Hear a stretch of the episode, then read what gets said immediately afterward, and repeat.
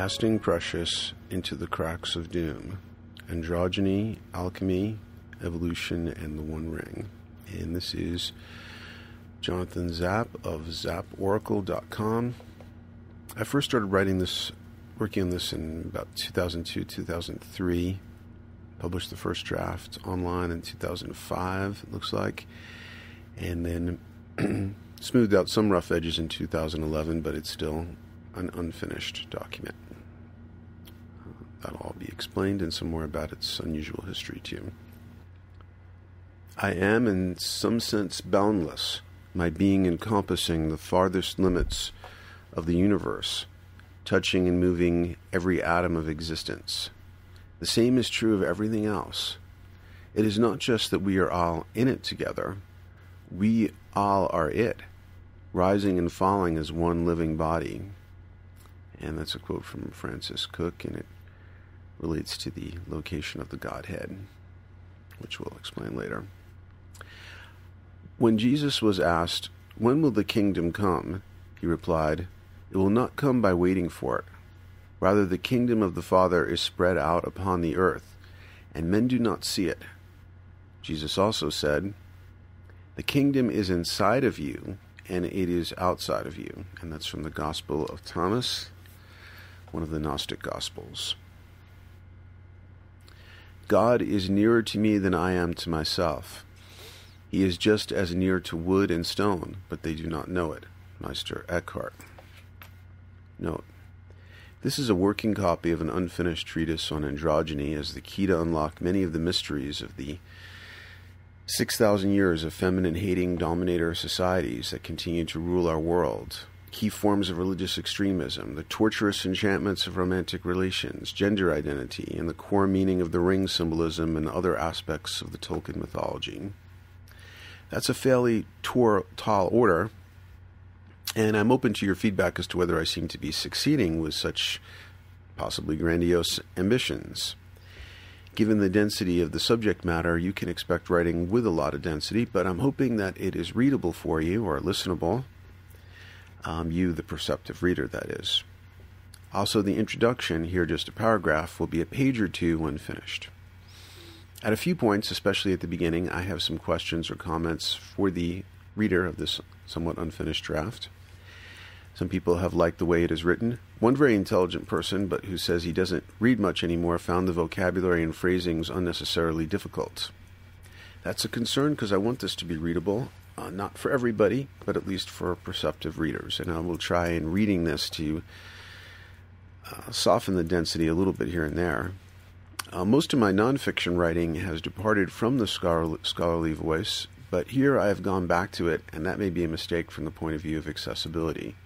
The scholarly voice can also become a, a narcissistic affectation, and I value feedback on whether that seems to be happening. Androgyny is the key that unlocks many of the most difficult paradoxes and delusions of the interlocking realms of eros, religion, psychology, gender relations, spirituality, and sexuality. And probably somewhere here I might have used a Jung quote where he says that everyone who came to him with a religious problem actually turned out to have a sexual problem, and everyone who came to him with a sexual problem actually turned out to have a religious problem. So this is a um, this subject of androgyny is one that expands into both of those areas and many others.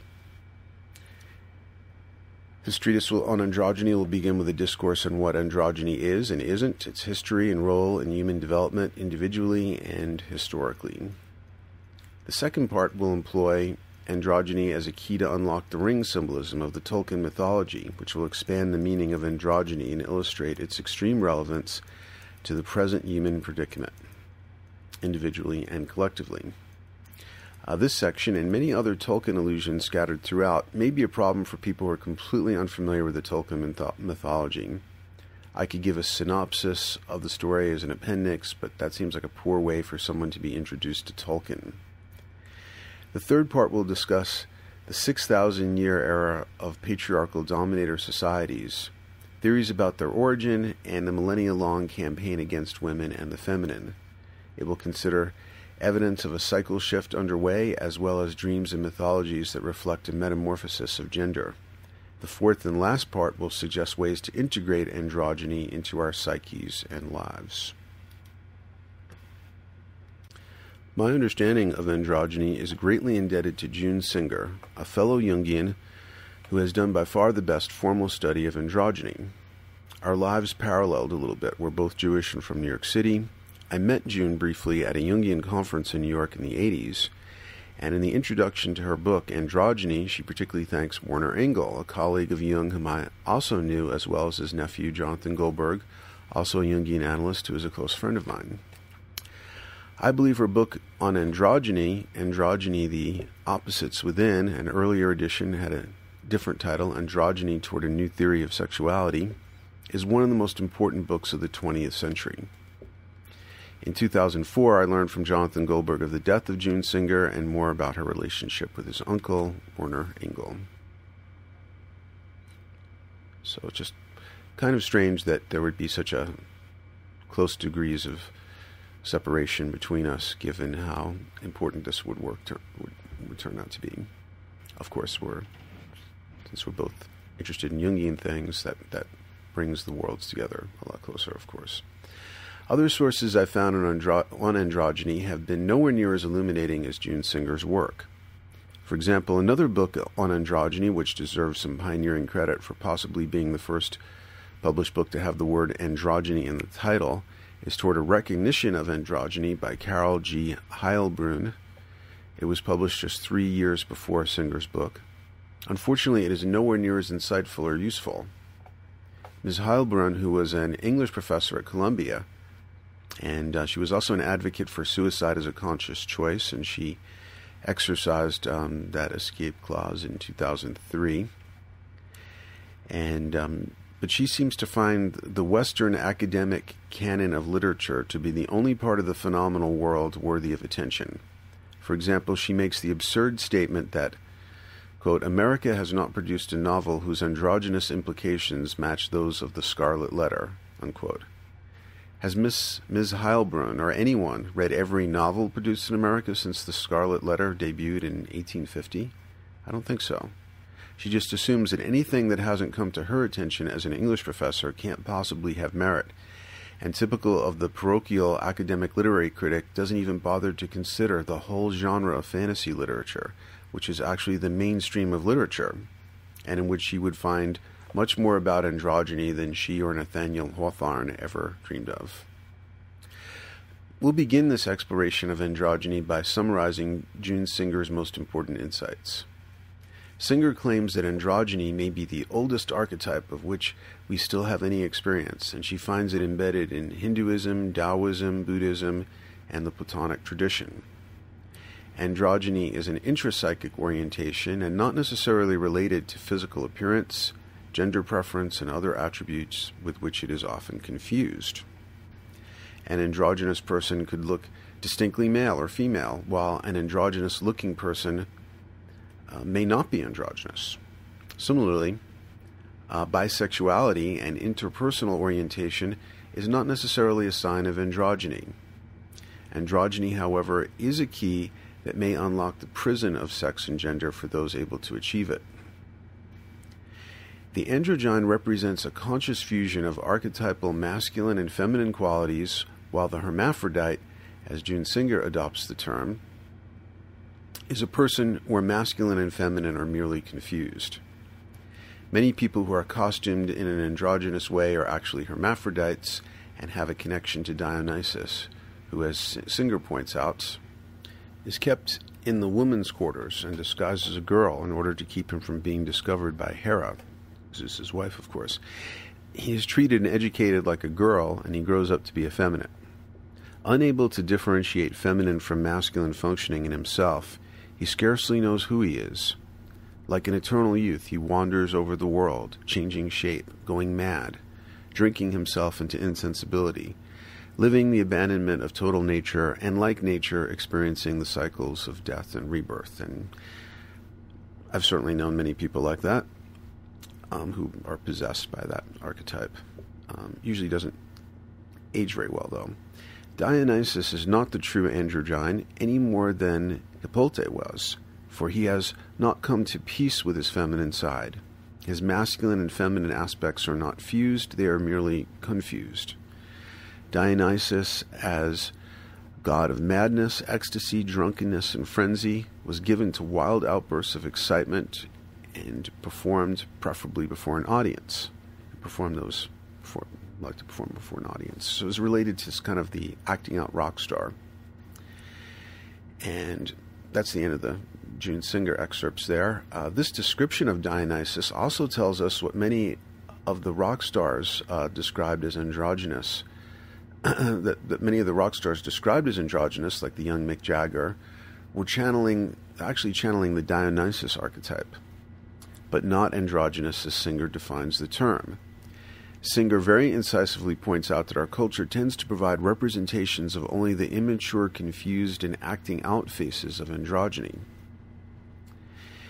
And Singer quotes James Hillman, who wrote in The Myth of Analysis the peculiar tendency in our own culture to suppress these androgynous images.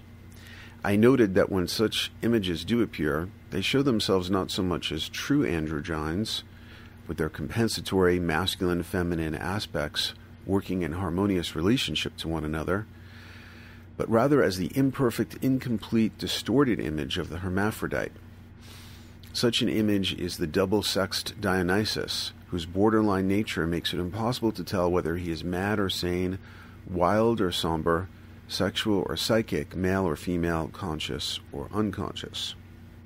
So we tend to represent, speaking outside of the text here, uh, the androgyne in its most liminal sense, uh, in a state of confusion and instability. And we almost very rarely show uh, androgyny in a mature and well realized, well integrated state. In popular speech, people continually confuse androgynes, hermaphrodites, transvestites, transsexuals, intersexuals, and bisexuals. For example, in Dan Brown's runaway bestseller, The Da Vinci Code, the protagonist, Robert Langdon, is lecturing a group of prisoners on Leonardo da Vinci. Da Vinci was in tune with the balance between male and female. He believed a human soul could not be enlightened unless it had both male and female elements. Obviously, a great description of true androgyny. You mean like chicks with dicks? Someone called out. Brown may be contributing uh, to to the confusion somewhat by using the terms male and female, which imply anatomical differences. Jungians use the terms feminine and masculine to refer to the complementary archetypal principles which the Chinese called yin and yang. Masculine and feminine, yin and yang, exist in all human beings. It is not uncommon at all for a particular female to be far more masculine than a particular male. A couple of years ago, I gave a talk about Tolkien and androgyny and began by carefully explaining this distinction. Despite this, at the end of the talk, I was amazed to get several comments, especially from women in the audience, who thought I was stereotyping men and women when I was referring to masculine and feminine. People are so used to being stereotyped by their gender that even these archetypal terms can generate automatic defenses. So let me state one more time masculine does not equate with men, feminine does not equate with women these are archetypal qualities all humans possess, and from the point of view of androgyny, need to be acknowledged and integrated parts of all self actualizing people. The first mention of the androgyne in Greek philosophy is in Plato's Symposium. Aristophanes is speaking. The original human nature was not like the present, but different. The sexes were not two as they are now, but originally three in number there was a man, woman, and a union of the two, having a name corresponding to this double nature which once had a real existence, but is now lost, and the word androgynous is only preserved as a term of reproach. Unquote. Aristophanes. Aristophanes describes the original human as spherical and containing both genders, but Zeus, wanting to humble them, divided them in half. Quote, Each of us, when separated, having one side only, like a flat fish, is but the indenture of a man, and is always looking for his other half. The intense yearning which each of them has for the other does not appear to be the desire of lovers' intercourse, but of something else which the soul of either evidently desires and cannot tell, and of which she has only a dark and doubtful presentiment. In stepping out of the text for a second, there's an amazing amount of density of meaning in this one quote. Uh, the intense yearning which each of them has for the other does not appear to be the desire of lovers' intercourse. So we, we're, which is what we assume it is, right? But of something else which the soul of either evidently desires and cannot tell. So people um, are really seeking this androgynous wholeness, but they can't tell it. They don't know that's what they're seeking. They think that they want to make love to so and so, and would be astonished if you told them that there was anything deeper or stronger or behind that drive. And it says, of which she has only, uh, meaning the soul, uh, that's why they're using the female pronoun, um, of which she has only a dark and doubtful presentiment. So this is, is the hidden desire of the soul uh, that even the soul sometimes doesn't realize, and therefore it's extremely important to call this into conscious awareness. Uh, back to the text. The movie Hedwig and the Angry Inch, a wonderfully creative and funny film about a transsexual entertainer, includes an animated version of Aristophanes' mythology of the androgyne. In an interview, the movie's creator and star, John Cameron Mitchell, compares Hedwig's blonde wig to the One Ring of the Tolkien books. The relevance of this association will become much clearer in the Tolkien section. The non androgynous person, and Hedwig would have to be considered an hermaphrodite, uh, will crave persons and objects to complete him or her in the obsessive way that Gollum seeks to be reconnected to his precious. A Tolkien reference, obviously. Um, if you haven't caught that, then you probably need to have at least watch the movies before you continue because you'll be confused about a number of Tolkien references. As Singer puts it, and let me just add another um, word here about why the paper is called incomplete, I realized that from the point of view of published writings, at least published in paper, this would be a, a, a, an inappropriate number of quotes from one author. Um, but basically, and, then that kept me from finishing the paper because I couldn't find, I could never find the motivation from the creative muse to rewrite what Singer had said because I didn't think that what I said, the, the paraphrasing of it, would be any better. Uh, so it just it, the the best result had already been delivered. There was um, no creative motive to rewrite it. So uh, the muse and protocol went in different directions. But these, uh, I just want to express again the gratitude to June Singer and to the contribution that she made. And so perhaps the um, number of quotes from her can be considered an honor to her and a way of furthering her work. I highly recommend getting her books. Uh, they're, they're no doubt out of print, but copies could be found on Amazon. And here's a uh, one of many June Singer quotes. In the hope of achieving the feeling of love, this mystical joining of two beings into primordial oneness, people will do the most ill advised things beyond all reason. The loss of love can drive people to murder or suicide. Dot, dot, dot. I'm every so often I'm taking out some words. The archetype of the androgyne is at the base of much of the anxiety that surrounds love, and especially it is connected with the emotions of jealousy because it points to the fear of being torn asunder from that other. So, this is why I couldn't motivate myself to rewrite the June Singer quotes. They're they're beautifully and elegantly expressed. They're absolutely concise. They're oracular in their precision, and um, I think they should just be presented as is, and people should um, give June Singer more credit for the incredible uh, contribution she's made. The non androgynous person is prone toward infatuation and obsessive dependence on another to feel whole and complete. Um, lacking awareness of inner wholeness, they desperately seek to import wholeness from the outside, a painful and self-defeating aspiration. And this is this was me speaking. I don't know if I closed the June Singer quote there. Singer relates the loss of androgyny to the perennial philosophy and the densifying procession of four ages, which have involved a fall from light, wholeness, and androgyny. And for parallels, you can see uh, some of my documents uh, The Mutant versus the Machine. Has a subtitle as well A Splinter in Your Mind. These are all available on the website. And Clock Time Metastasizes Toward 2012. Singer writes As we examine more mythological systems, we will observe a consistent theme in which each, each succeeding world is of a lesser quality than that which preceded it. She's describing the the um, the perennial philosophy, where there are these four ages, and this, of course, relates to uh, the Maya,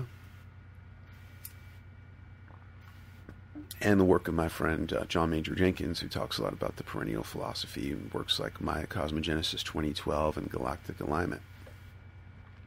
And it was, um, uh, hopefully, I mentioned that it was uh, Huxley, was Huxley, I believe, who uh, codified more or less the perennial philosophy. And I think his book is called The Perennial Philosophy. Haven't read it, but uh, probably should. And it I think the, the Egyptians, the Hindus obviously have that. The, the yugas, like the Kali Yuga, that's a system of that's a perennial, uh, uh, one of the great permutations, the perennial philosophy. The Western alchemists, the Maya, and many other cultures had this same view. Uh, the Hopi would be another notable example of the perennial philosophy, going in from the third world to the fourth world, and and different cultures would actually even adopt the same four metals to represent four great ages of approximately 6,000 years each gold, silver, uh, bronze, and iron. Of course, bronze is an alloy. And according to this philosophy, we would be in uh, the darkest of these ages. You would lose 25% of spiritual light going from as gold turns to silver to bronze to iron and apparently we'd be considered still in the Iron Age, or if my friend John Major Jenkins' theory about galactic alignment, a kind of optical galactic alignment associated with this procession of ages, proves correct, then to the Maya at least, we would have turned the corner in December 21st, 2012, from the Iron Age, what the Hindus would call the Kali Yuga, the darkest of the ages, uh, to the cycle flipping over and a new gold age beginning. And maybe there'll be more in the text about that later. But getting back to what June Singer was saying. She wrote, As we examine more mythological systems, we will observe a consistent theme in which each succeeding world is of a lesser quality than that which preceded it. We saw this in the Greek system with its progression from golden to silver to bronze to iron ages. The fourfold structure of mythology and this is Singer continuing. Sometimes I'm breaking up her, pulling a sentence here and a sentence there, so uh, I can't read the, the, the ellipses, the three dots out loud. So if you sense a discontinuity, it's not because of her writing skills; it's because I've uh, edited a little bit out. Just keep that in mind as we continue. Um, so this is June continuing the fourfold structure of mythology. Creation and the created world we know and live in belongs to the fourth stage. By this time, the primal androgyne has either fallen from the supernal um, sphere to earth, or the androgynous figure has split in two, and then perhaps into many parts. Last, its immortality, and finally, it becomes human. So there's this progressive fall into um, the, the, the, dark stage, which is to be an engendered mortal uh, body. Uh, from my point, and that's the end of the Singer quote, by the way. Um, from, my point of view, the ultimate outer form of, of the androgyne would be that of a mercurial shapeshifter. Inwardly, the androgyne is a shapeshifter and interdimensional traveler connected to the axis mundi, which is a an alchemical term, but it has to do with a sort of core that allows you to connect between different realms. As a uh, changeling, the outer manifestation of the androgyne would alter to accord with the vicissitudes of psychic intentionality and circumstance. Singer points out that the Gnostics had a similar idea about Christ. This is June Singer now. Another Gnostic conceptualization of the Son of Man is that he is Aipolos, the pole. Also, a pun on the Greek word for goatherd, the one who must turn in all directions. This figure is symbolized by Mercurius, the ever elusive trickster, who is of essence, but whom one cannot grasp. Also, Proteus, the shapeshifter, in whom every quality is said to exist in potentia. Although the New Testament, that's the end of June Singer quote, although the New Testament tells us virtually nothing about Christ's appearance, he has almost always been depicted as rather androgynous, though it is more likely that he was short, stocky, and swarthy with lots of body hair. In 2002, Popular Mechanics published an article entitled The Real Face of Jesus. British scientists, assisted by Israeli archaeologists, came up with the best approximation that the new science of forensic anthropology can offer of what Jesus looked like. The working assumption was that Jesus looked similar to what other Galilean Semites of that era looked like. The assumption is backed up by the passage in the Gospel of Matthew where Jesus is arrested in the Garden of Gethsemane um, before the crucifixion. And Judas Iscariot had to point Jesus out to the soldiers because they could not tell him apart from the disciples. Whereas, of course, if, if the disciples looked like Semites, and Jesus looked Nordic, perhaps Danish, uh, with long flowing blonde hair and uh, light skin and big blue eyes, uh, might not have needed to be pointed out. Anyway, so the, the image that the scientists came up with, based on the assumption that he looked like a, another Galilean Semite male of the same age, I guess, um, and you can look up that I think you can probably find it online. And it's an image that would be more, uh, an appearance that would be more likely, if it were around today, to draw the attention of airport security than the approval of many Christians used to the androgynous Nordic Jesus. An anti Tea Party protester I saw recently, this is a note just added in 2011, held a sign that said, Obama isn't a dark skinned socialist giving free health care to the poor. You're thinking of Jesus. How he is imagined to look, however, may be far more appropriate from the point of view of archetypal projection, since he has always been the bearer of an androgynous message.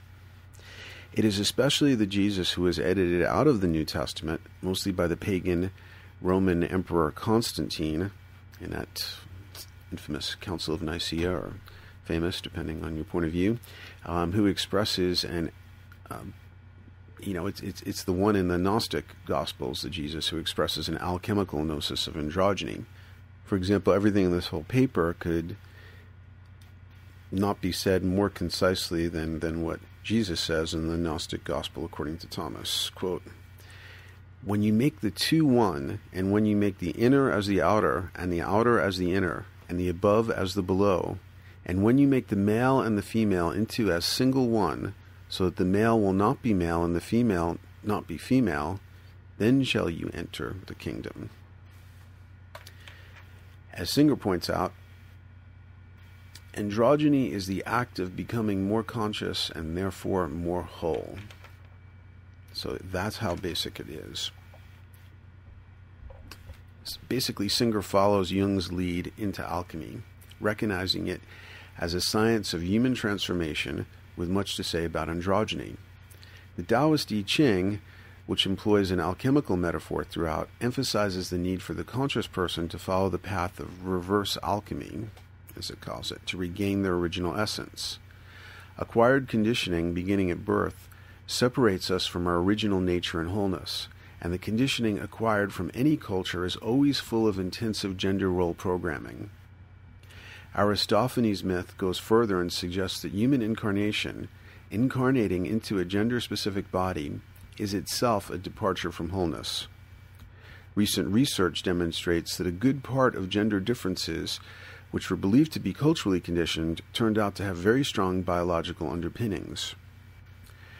Regaining androgyny, therefore, may be more difficult than even the heroic efforts necessary to break free of acquired conditioning.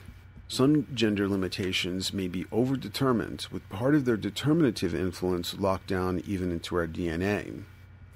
To become androgynous may be analogous to trying to break the source code of the matrix, which is multi layered, including both social and genetic coding.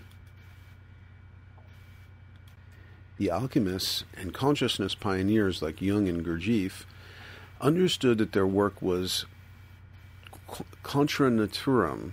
Jung used that term a lot. It was, it was against the con- enormous inertial mass of nature, or matrix. Matrix actually means mother. Gurdjieff even said that the work is to not be mechanical was against God. At first glance, it would seem that such an effort would be the supreme violation of the Taoist principle of working with rather than against cosmic forces.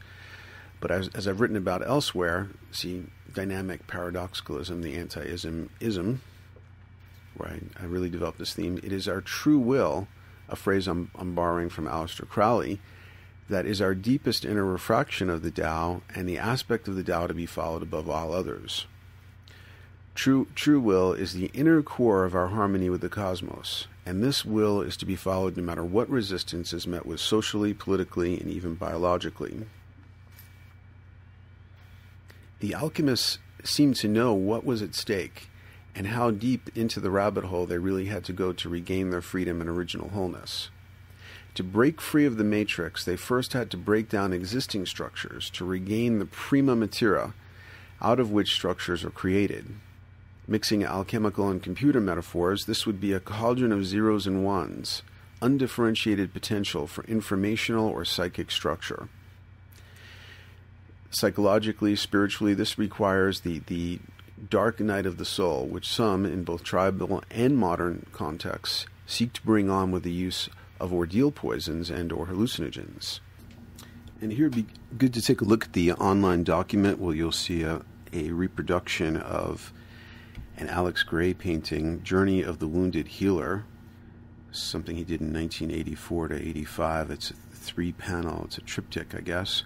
And you can see that uh, in my document, courtesy alexgrey.com. Take a look at that um, a series of paintings entitled The Journey of the Wounded Healer in Alex Grey's visionary book Sacred Mirrors illustrates this process. We see a healer or potential shaman ascending a mountain. At one point, he seems to be blown apart into a horrifically surreal explosion of body parts. This is a brilliant visual representation of the dark night of the soul, what the alchemists call the nigredo, the death of an ego identity, the necessary destruction of structure to create new form. Some initiates voluntarily chose to bring this on by self created initiations, fasting and wilderness isolation, hallucinogens, etc.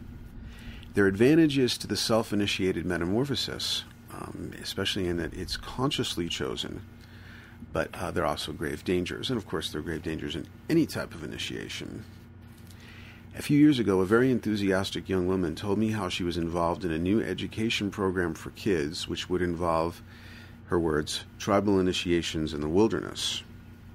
Although not wishing to deflate her enthusiasm, I felt forced to tell her that actually she was talking about arts and crafts in the woods, that tribal initiations were impossible for any legally constituted school in our society because you'd have to be willing to have some initiates die or go insane. I'd say if you wanted a legally sanctioned initiation for a high school age kid, I don't know if there would be one that would be much better than, say, an outward bound trip, like a 23 day outward bound trip. Uh, you do have to sign uh, uh, permissions and, and, so forth that talk about the risk of death and, and, and, and injury. And it, it's not a super high risk, but it's enough that that would might actually constitute something at least close to the strength of a real initiation. However, having done a 23 day outward uh, bound trip, I mean, it was initiatory in some ways uh, for me, but um, I saw that some of the kids who were eating junk food and smoking cigarettes before, uh, immediately thereafter, like the first bus stop, they just went right back to doing exactly what they had been doing before. Because it's it's happening on a material level, and and, it, and it's not nothing about the experience is well, maybe a little part of it. There is a very good outward bound philosophy, but it, it, the spiritual element is tastefully muted. I mean, you most of us aren't looking for some outside organization to impose that on a young person, but if they don't bring it themselves, then then it can be a very superficial form of initiation. And so self initiations must be dangerous. If the self initiate is fortunate, the danger proves lethal to ego structures but allows other healthy tissue to survive and reconfigure. But many self initiations, just as those induced by the tribal collective, are shattering to the body and or sanity of the initiate. There is always the danger that the self initiate has presumed upon their inner strength and, like the naive young hero, ends up devoured. So, you know, in a more common version of this, this might be some uh, kid who's trying to uh, escape neurotic tendencies and, and decides to take 100 tabs of acid but ends up in the colloquial permafried. Another form of initiation is not self initiated, but is in, induced by the shocks that life supplies. And for more on that type of shock, you can see the last part uh, dealing with shock in a, uh, a guide to the perplexed interdimensional traveler. It's another one of my documents you can find on the website. And it is also one of the podcasts, too. Another form of initiation is not self initiated, but is induced by the shocks that life supplies. And again, see the, see the online document. Shamans often have histories of medical emergencies and or other brushes with death in their youth. Another form of shock that could induce initiation is love shock. Someone with a great inner potential for consciousness may seek wholeness in the conventional way through infatuation with another in- incomplete human and in the shattering aftermath may sacrifice an identity and become more whole. An outcome of wholeness, however, is relatively rare. The more likely course is that one seeks another love object or becomes a depressed version of the former self. Alchemists are self induced initiates and well aware of the depth, scope, and acute peril of what they undertake. Their endeavor could aptly be described by Galadriel's words to the Ring Fellowship your quest rests, rests upon the edge of a knife. Stray but a little, and you will fall to the ruin of all. What follows are a number of interesting quotes from Singer's exposition on androgyny and alchemy. So these are all uh, a string of different separate uh, June Singer quotes. Gnosticism is mater al- alchemica. Probably mispronouncing that horribly, the mother of alchemy. There was thought to have existed before creation a chaotic prime substance. This was referred to in alchemy as prima materia. The intent of the, of the alchemists, or so many believed, was to gain control of the prime matter and recombine it so that they could fashion substances of their own choosing and design. In other words, they would initiate their own process of creation they admitted that their work was an opus contra naturam. In this monumental task, they were forever inveighing against hubris. Each metal had a masculine or feminine association that corresponded with the planetary power, uh, or a celestial power, really. Um, but planetary was the word that June Singer used. Gold, sun, masculine silver moon feminine, copper Venus feminine, iron Mars masculine. The alchemists worked in male female pairs in a process referred to as the alchemical wedding. The crux of the process is the engagement with the prima materia, and this is symbolized in the problematic figure of Mercurius, in whom all things were supposedly combined. The opposites are present in him at the start of the process but not yet differentiated. Mercurius, also called Hermes, is not only the receptacle of the prima materia and the symbol for it, he is also the agent of transformation. Mercurius is frequently depicted as an hermaphrodite, an image designed to reflect the nature of divinity, which is all in one. The mythical teacher Hermes Trismegistus, in revealing his secrets to Asclepius, says, God has no name, or rather, he has all names, since he is at once one and all. Infinitely rich with the fertility of both sexes, he is continuously bringing to birth all those things which he planned to create. The young healer god then asks, What you say that God has both sexes, Trismegistus? Yes, Asclepius, and not God alone, but all beings, animate and vegetable. The elements with which the alchemists work are seen through the dark glass of symbol and metaphor as bipolar constructs sun moon, sulfur salt, king queen, heaven earth, fire water, living dead, open occult, and of course masculine feminine. The work on the soul is an integral, though not always stated or understood, part of the process. This means being able to commit oneself to the work, to put to put into a secondary space the purely personal and ego concerns, i.e., the social matrix, uh, one thing, uh, the psychological concomitant. Uh, that was a little aside that I threw in there. Sorry. Uh, I'll repeat June Singer's sentence. I shouldn't have broken into it. Um, this means being able to commit oneself to the work, to put into a secondary space the purely personal and ego concerns, the psychological concomitant of the earth centered worldview, and to see oneself as part and parcel of the entire universe. The image to be held before one is that every act by every person has an effect on all, changing the delicate balance that keeps the universe in motion. Therefore, it was considered necessary by the alchemists to so conduct their work and their lives, which were really the same thing, as if the salvation of the world depended upon it. And, uh, well, considering that those are maybe the three most important sentences ever written, I think I'm going to reread that because I really want to emphasize this. This is such a powerful quote, and this is a reason why it would be absurd to rewrite or paraphrase June Singer when you've got three sentences like this that are uh, as valuable as any three sentences I've ever read. So let me repeat that. the image to be held before one is that every act by every person has an effect on all, changing the delicate balance that keeps the universe in motion. Therefore, it was considered necessary by the alchemists to so conduct their work and their lives, which were really the same thing, as if the salvation of the world depended upon it. Actually, that's only two sentences, but you could uh, conduct your entire life uh, based on those two sentences, and should, in my opinion. Okay, next June Singer quote. The breaking down of substances into the prima materia would bring about the stage called the nigredo, which is characterized by the utter blackness of the original chaos.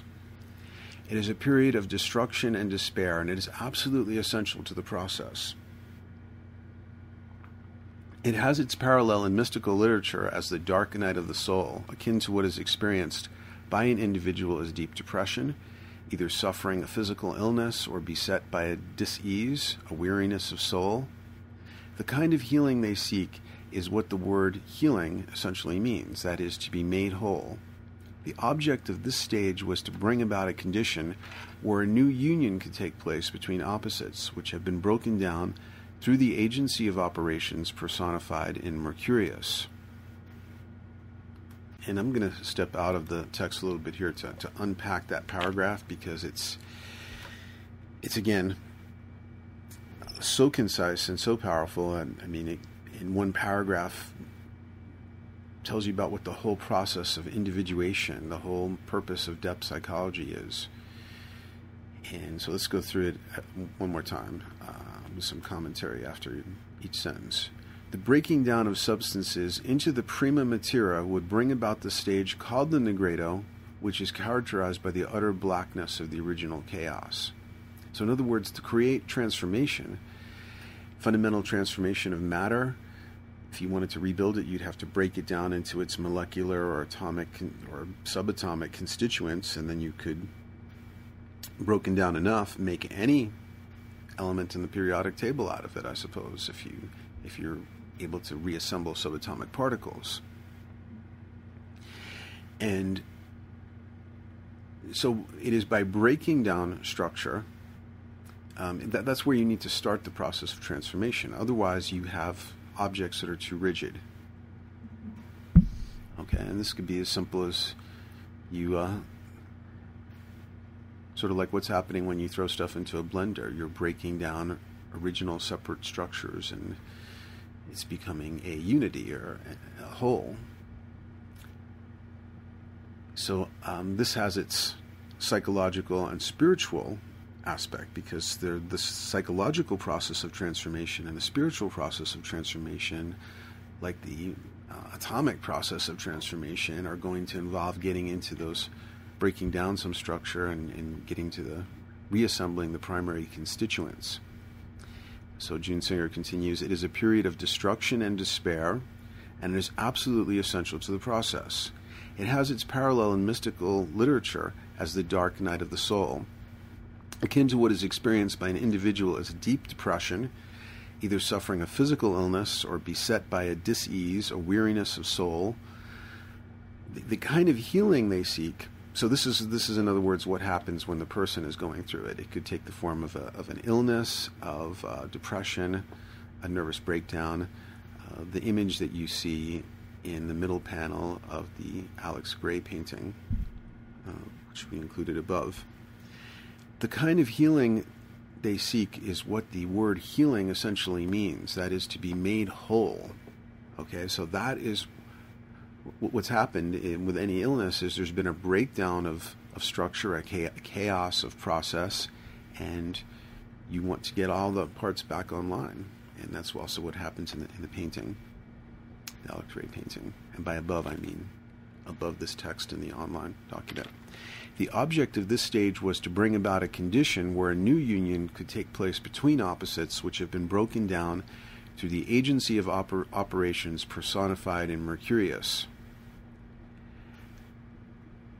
So, in other words, you break things down and then you can bring in a new principle of ordering and create a new structure that is more, that transcends and transcend meaning including includes that which has been transcended it includes the previous state but it is has levels beyond it too Next, next quote from June Singer. From the Zohar, the classic Kabbalistic text, when they, the masculine and the feminine, unite, they look as if they were one body. From this, we learn the masculine by itself is like only one part of a body, and the feminine also. But when they join together as a whole, then they appear as one real body. Therefore, we know what is only masculine or only feminine is called only part of the body. But no blessing rules over a faulty or incomplete thing, but only over a complete place, not one that is divided, for divided things cannot long endure or be blessed. More amazing language. And then there's a brief note from me that introduces some more June Singer quotes. The Gnostic and the Hindus, among others, saw the reality we experience as matrix or Maya, uh, which as a deception or a delusion. The awakened androgynous person is able to transcend this delusion. Okay, so now we're back to June Singer quotes. The Indians saw the world as a construct of the great goddess whom they call Maya, who measures out time and space both in an important sense measures out time and space, both in an important sense delusory the embodied self is freed from the enchantment of the flesh and passes into the state of rapture known as samadhi. The paths of Kundalini Yoga, Tantra, Tai Chi, and Qigong are Eastern alchemical paths that open the possibility for advanced initiates to reconfigure themselves energetically and restore their lost androgyny. And a little bit of an aside here in 2012, uh, um, I, am struck by it the, the connection to near death experience research, where the embodied self is freed from the enchantment of the flesh, as June Singer puts it, and passes into states of rapture um, and not in the uh, Christian evangelical sense of the use of the word rapture of the last hundred years or so, necessarily, but but in a, in a transcendent state. And anyone not familiar with that uh, literature should check out my essay, uh, "Life Lessons of the Living Dead," and there's a lot more about that in uh, my upcoming book, uh, "Crossing the Event Horizon." And a, a brief note from me: the paths of Kundalini, Kundalini Yoga, Tantra, Tai Chi, and Qigong are Eastern alchemical paths that open the possibility for advanced initiates to reconfigure themselves energetically and restore their lost androgyny. And now the next June Singer quote What is so strongly potent about Kundalini is the realization which it brings of the possibility for some individuals to come to a unity within themselves, a unity consisting of the interplay of energy and matter, the feminine and the masculine, the bodily experience and the spiritual experience. This path is difficult, arduous, and demanding, but Kundalini Yoga offers one possibility for achieving one's androgynous potential. It requires a rigidly ascetic discipline. It leads its adherents to the experience of our temporal world as illusory and of little value in comparison with the attainment of non dual awareness of the undivided whole, the non separability of the created and the increate. Pretty dense paragraph. Here's another uh, brief uh, Singer quote The Buddhist and Tantra stress the androgynous being of the transformed, enlightened individual. So the point is that there are actually very developed alchemical systems in use to this day to achieve androgyny on a core energetic level. And of course, I won't be going into the details of those in this paper. I have delved a little bit personally done a few exercises here and there, but have, have nowhere near uh, participated uh, in one of these formal systems. I've maybe used some of my own systems and stuff, but uh, so I speak as an outsider through the June Singer quotes about the path of Tai Chi and so forth. The I Ching and Taoism are both centered on the principle of androgyny, which is perfectly expressed in the Tai Chi symbol or yin yang where the masculine yang and feminine yin each contain their opposite and are dynamic parts of, an, of a unified whole. The 64 hexagrams of the I Ching are the 64 possible combinations of yin and yang lines into patterns of six. For more in the I Ching, see About I Ching, which is a document on the website linked in the online document version of this. And before I go further, I just added something to the text part uh, that I want to throw in just to, to again emphasize some things about June Singer. Uh, note added 1 2012. Uh, recording the steamcast of this, I realized that one of the reasons this treatise has remained unfinished, in quotes, is that until now I felt that my use of quotes from June Singer was excessive and that I should paraphrase her more.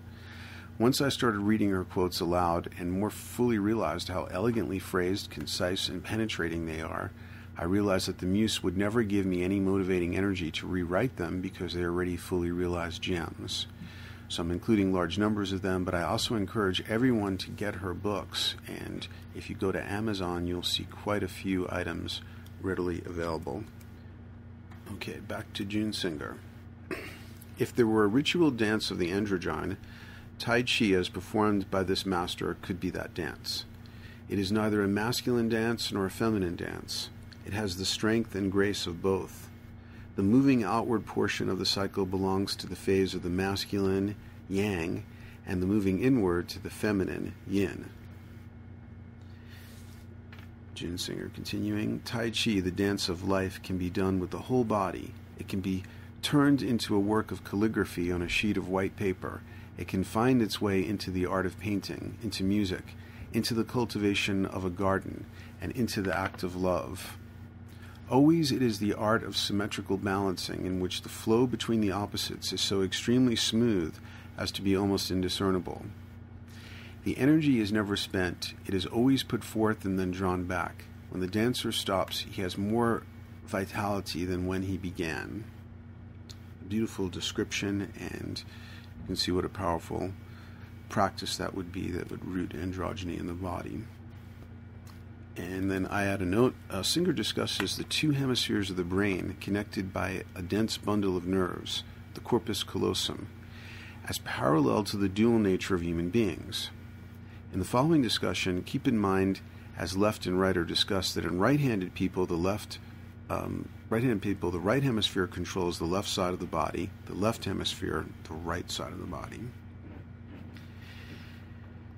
It, says June Singer, in the early part of the present century, most brain research emphasized the superiority of the left hemisphere functions of the brain, primarily the intellectual, verbal, analytical capacities that tradition has associated with the masculine mind. In a study of the myth and symbolism of left and right, G.W. William uh, Domhoff finds that the left is often the area of the taboo, the sacred, the unconscious, the feminine, the intuitive, and the dreamer. In, in Fritjof Capra's book, and that was the end of the June Singer quotes there. In Fritjof Capra's book, The Web of Life, he emphasizes the dialectic of two great forces in nature the integrative and the self assertive. Our society obviously idealizes the self assertive tendency, while most earthbound cultures emphasize the integrative. Singer discusses Arthur J. Um, Deikman, who seems to have had a similar conception. This is quote June Singer. Arthur J. Deikman, in considering the infinite variety and rapid shifts of psychological and physiological states in an individual, concluded that there were two primary modes of organization an action mode and a receptive mode. The action mode is the one that is organized to manipulate the environment, while the receptive mode is organized around intake of the environment rather than manipulation. He points out the need for recognizing the relativity of the different modes, rather than assigning absolute primacy and validity to the one with which we are most familiar, namely the action mode. Unquote. Singer introduces Robert Ornstein's research into the nature of consciousness. Ornstein expressed the view that it is the polarity and the integration of these two, the intellectual and the intuitive, that underlies some of the highest achievements of mankind. End of June Singer quote. Singer and Ornstein would be the first to acknowledge that these two terms, intellectual and intuitive, are an oversimplification, but the need to efficiently language this distinction forces us into a certain degree of reduction. Recognizing this difficulty, Ornstein has prepared a chart to illustrate some of the ways the distinction between day night, masculine feminine consciousness has been understood by a variety of sources from the ancient to the modern. And here you could could see the whole chart, obviously, in the online document. It's called the Two Modes of Consciousness, a tentative dichotomy. And I'm going to skip the um, column that says who proposed it, the sources of different of these dichotomies. It'd just be too tedious to read. And I'm just going to give you these in pairs. And, and the first part of the pair is always going to be day, and the second part is always going to be the night version. So, for example, day, intellectual, the night version, sensuous. Time history, eternity, timelessness. Active, receptive. Explicit, tacit. Analytic, gestalt. Right side of the body, left side of the body. Left hemisphere, right hemisphere. Propositional, appositional. Linear, nonlinear. Sequential, simultaneous. Focal, diffuse. The creative heaven, obviously from the I Ching. The receptive earth, the feminine yin element. Light, dark. Time, space. Verbal, spatial. Intellectual, intuitive Buddhi, Buddha, um, Manas. Causal, acausal. Argument, experience. The emphasis on words may abstract the living reality of these forces. Understanding how these forces work in you and others is necessary to ground this distinction. Using myself as example, it took me a while to recognize the androgynous nature of my own mind as I was brought up in a family and culture that emphasizes the intellectual, analytical, and verbal modalities as the leading edge of perception, and that which um, validates insights. When I was younger, I identified with that side of mind and didn't, recognize what now seems obvious. Intuition was always the leading edge of my mind. The analytic, analytic and verbal followed behind, processing the information streaming in from intuition. I've also noticed that others frequently misperceive me in the same way that I misunderstood myself. Because I was brought up to favor a mode of detached analysis, people hearing me talk or reading what I write often have the false impression that what I'm communicating is the result of a sequence of analytical thoughts. Actually, the primary process is intuitive, and analytical thinking and verbalizing come in as a secondary process. And this isn't so much an anecdote about me as it is a illustration of how uh, these two functions work as a dichotomy and can work together. Since the, the finished product is often a set of words presented in a tone of detached analysis, the secondary process is the more visible and manifest and seems to be the driving force. And again, that seeming is a uh, meant to indicate that it's not the driving force, but it will falsely appear that way.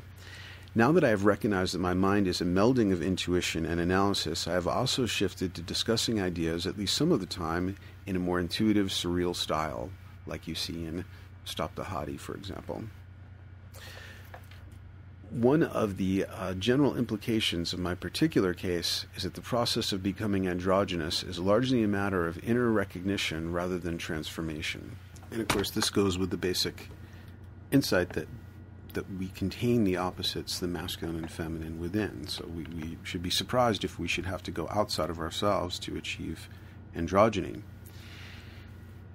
And so I was it was a lot of it was about recognizing that I was always more intuitive than intellectual, but recognizing that allowed me to transform to become more who I always was in my essence. And that process is not finished, of course. As I age, I notice that I'm becoming more and more comfortable with allowing intuition to be the leading edge. Often I find that the most intelligent people I meet have identified with their thinking process. Intuition often tells me that these people are powerfully intuitive but some inner bias in them causes them to discard intuitions. My intuition senses their intuition as active and online, and it used to shock me when I would catch on that they were not reading or accessing their own intuitions because they have a prejudice that this source of information is not as valid as thinking. I find myself trying to communicate to these unrealized intuitives how much more empowered they would be if they learned how to meld intuition and intellect so that intuition was the leading edge. And you can see a discussion of um, psychic functions in a guide to the perplexed interdimensional traveler. Uh, I think the name of this section is The Hierarchy of Psychic Functions. A less perceptive sort of person I frequently run into in countercultural circles has rebelled from the intellectual and analytical altogether, dismissing it as a patriarchal constraint. They believe themselves to be beyond the intellectual when they are actually not up to its mark, so they prefer to scorn that which they desperately need, but in which they are desperately incompetent. This rebellion does not, of course, empower their intuition, but rather turns their psyches into a lunar landscape of complete confusion where discernment is entirely lacking. They falsely believe they are involved in occult or metaphysical study when actually their minds consist of a, a mushy hodgepodge of fragmented urban legends, can you top this bits of pseudo esoteric lore, new age cliches, etc. Their study, in quotes, mostly consists of narcissistically excited bull sessions in which they proffer bits of this inner refuge to, to anyone that will join them in kind or even pretend to listen to them. Seem to be getting pretty vehement in this denunciation, but you can understand why uh, this type is irritating in some ways. They personify what Singer identifies as hermaphrodites rather than androgynes. The androgyne, however, values and is skilled in intuitive and intellectual abilities. So, uh, do not call one of these sort of chaotically acting out persons, you know, forever spouting fantastical stuff as androgynous. Mercurial, yes. Uh, connected to the trickster, yes. Uh, a fully realized androgyne, no.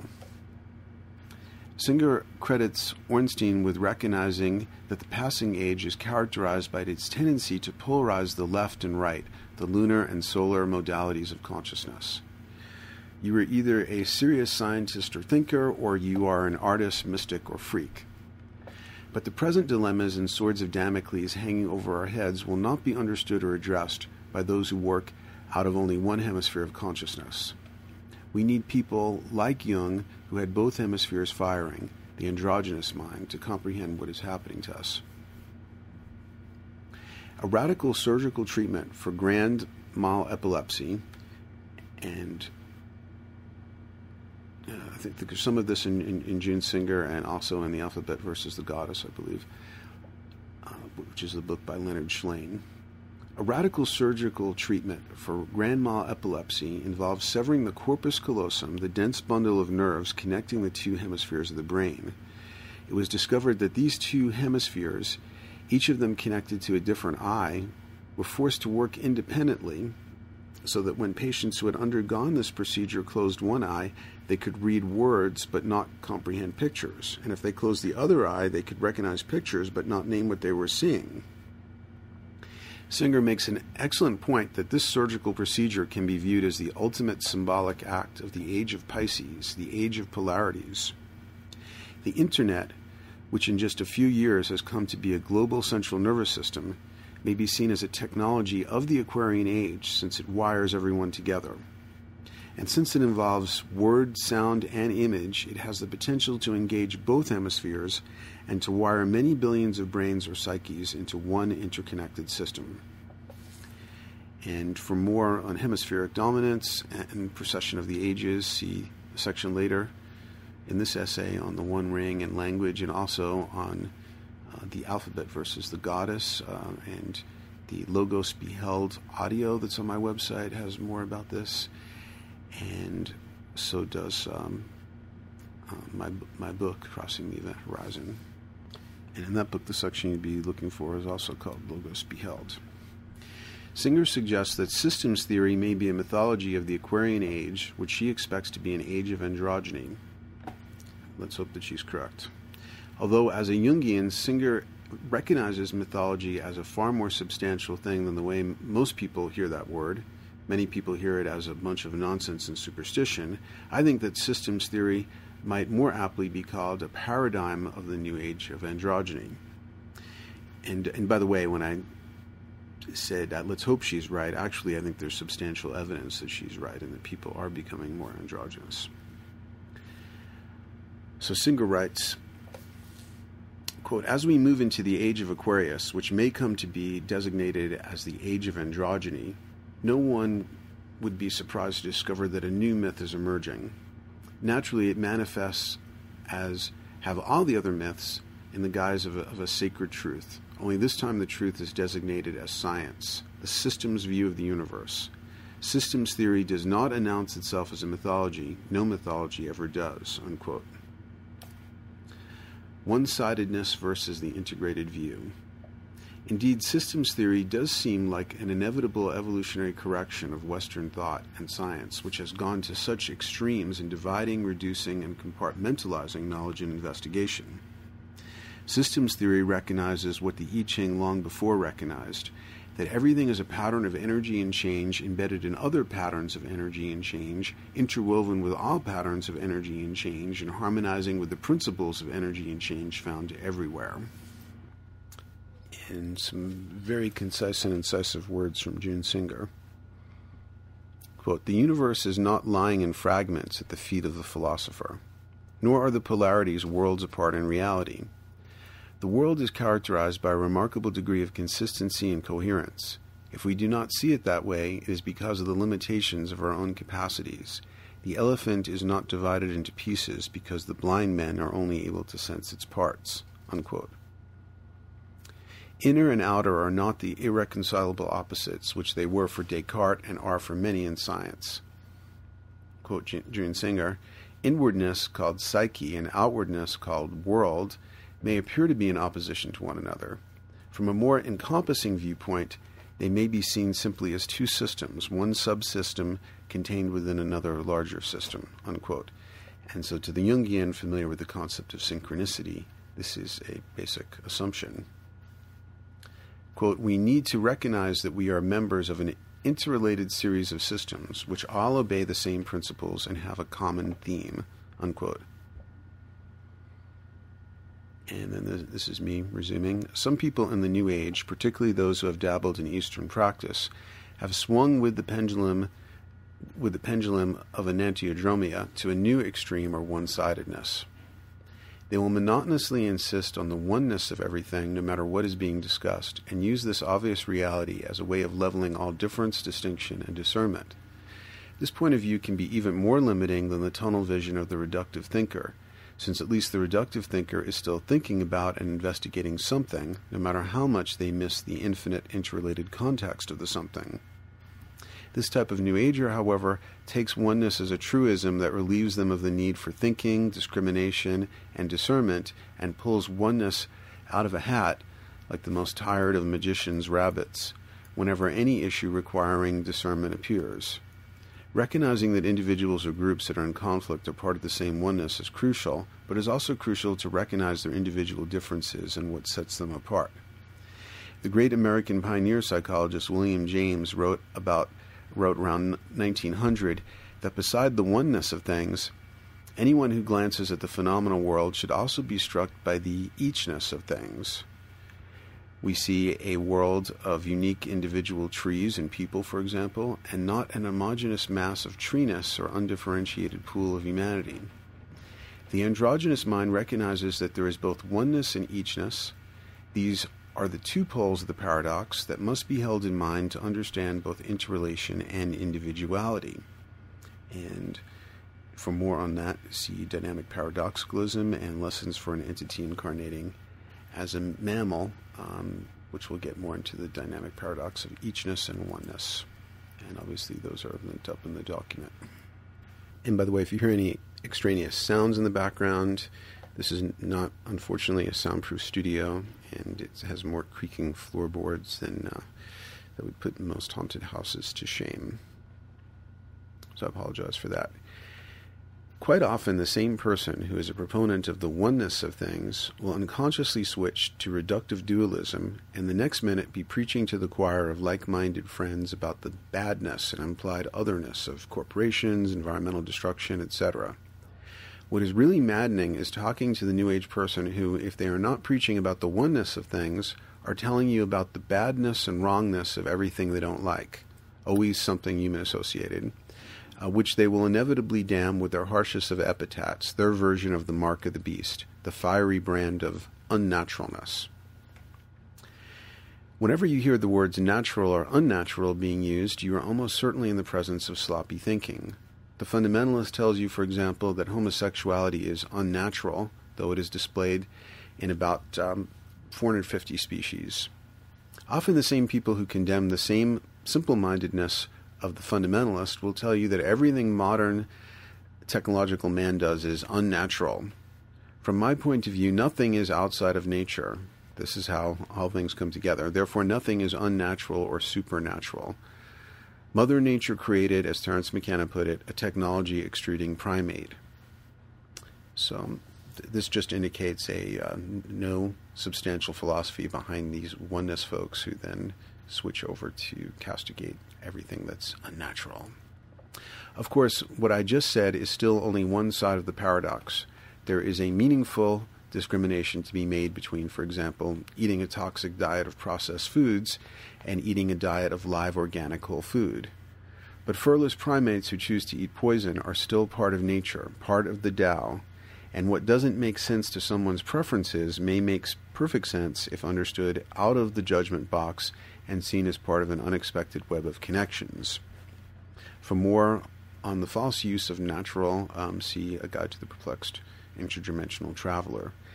Um, so th- these folks tend to be extremely judgmental, and yet one of their most common statements is don't be judgmental, which of course is, is in itself a judgment.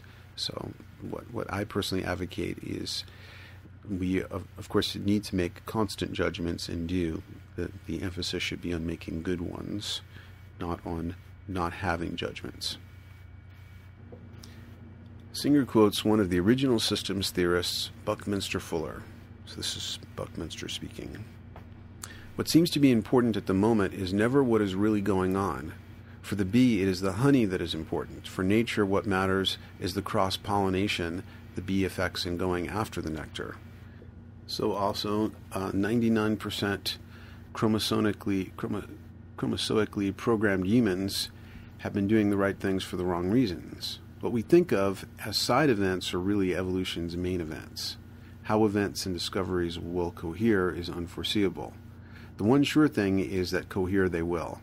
The planet incarnates the human mistake of supposing that universe is waiting for human beings to make the major evolutionary decisions.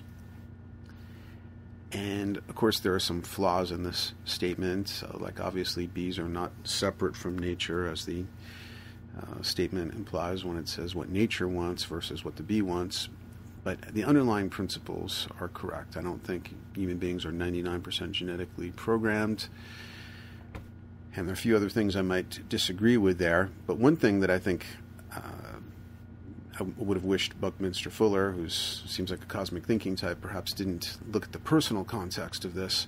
When he says what seems to be important at the moment is never what is really going on. Well, wow, that, that applies so well just to human psychology and to um, people think that they're arguing about such and such, but actually it's a power struggle. Or they seem to be discussing which smartphone is the best one to get, but it's actually about creating bonds of, of love and affinity between two people, and so forth. Fuller is the generalist par excellence. One of his favorite principles is synergy, a word that means the unexpected interaction of parts in combination. And that's a little June Singer quote. An androgynous mind is a generalist mind. This is the name of a subsection. Jung, himself a master generalist, decried the growing prevalence of soulless experts, which increasingly characterizes our society. And you can see my article, Crossing the, the Great Stream Evolution and the Evolving Self. That's an article I wrote for Holistic Education Review. The expert is almost the opposite of the androgyne. The focus on expertise in academics and science tends toward that well known syndrome of knowing more and more about less and less until you know everything about nothing. The androgynous mind is a generalist mind. It may have expertise in certain areas, but will not become um, so married to its expertise that will be unable to see the gestalt of things. It will instead be able to thrive on the serendipitous synergy of different fields of knowledge. And I apologize for the, it sounds like a power tool out there somewhere leaking through acoustically. This is what characterized a great Renaissance thinker and androgyne like Leonardo da Vinci, who was creative in in arts and sciences. Another of the great Renaissance androgynes is William Shakespeare. His androgyny is not reducible to his bisexuality. The classic love sonnets were written for a male youth. It is his ability to project himself empathically and with great penetration into such a wide spectrum of human types of every age and gender. Shakespeare pioneered the rediscovery of androgynous green worlds. Uh, see my document, A Splinter in Your Mind when the characters in As You Like It find themselves in the green world of the Forest of Arden, gender bending, a boy plays a girl who plays a boy who pretends to be a girl, becomes the key to unlock their various neurotic dilemmas. Although androgyny may seem to be worked out interpersonally, remembering that Shakespeare created all the characters from within, you can see As You Like It as manifestation and realization of his own intrapsychic androgyny androgyny and autoeroticism. There is a strange way in which my interest in androgyny, the Tolkien mythology, and Singer's book intersect, and oddly enough, it has to do with masturbation. Hereafter, I will omit the word masturbation and instead use autoeroticism, which is not a euphemism, but a more accurate term, as masturbation um, defines only a physical act of manipulating genitals, while autoeroticism encompasses a type of eros with much larger implications. For most of the time, I've had a connection with the Lord of the Rings trilogy since I was 20 or so. I was extremely uneasy about the ring symbolism of the trilogy. That changed about uh, eight or nine years ago, as I'll describe. So if I, I live long enough, it won't be most of my life anymore. But I'd have to live to about 100. Since the ring is a circle, and the circle is the classic symbol of wholeness, and the self, the Sanskrit definition of God, is a circle whose center is everywhere and circumference is nowhere, I was rather suspicious of the need for it to be destroyed. I was aware of Tolkien's Orthodox Catholicism and felt that it might be the source of Tolkien's antagonism toward any human or human like individual possessing a symbol of divine wholeness. I felt that Tolkien's hostility toward the ring came from a problem with what I call the mislocation of the Godhead. I'm minimizing the, the uh, here the use of the word God, which I, and I tend to minimize the use of that word in general because it's contaminated by anthropomorphisms and emotionally charged projections of such variety that using the term only invites confusion and tends to widen the gap of miscommunication between the person employing the term and their audience.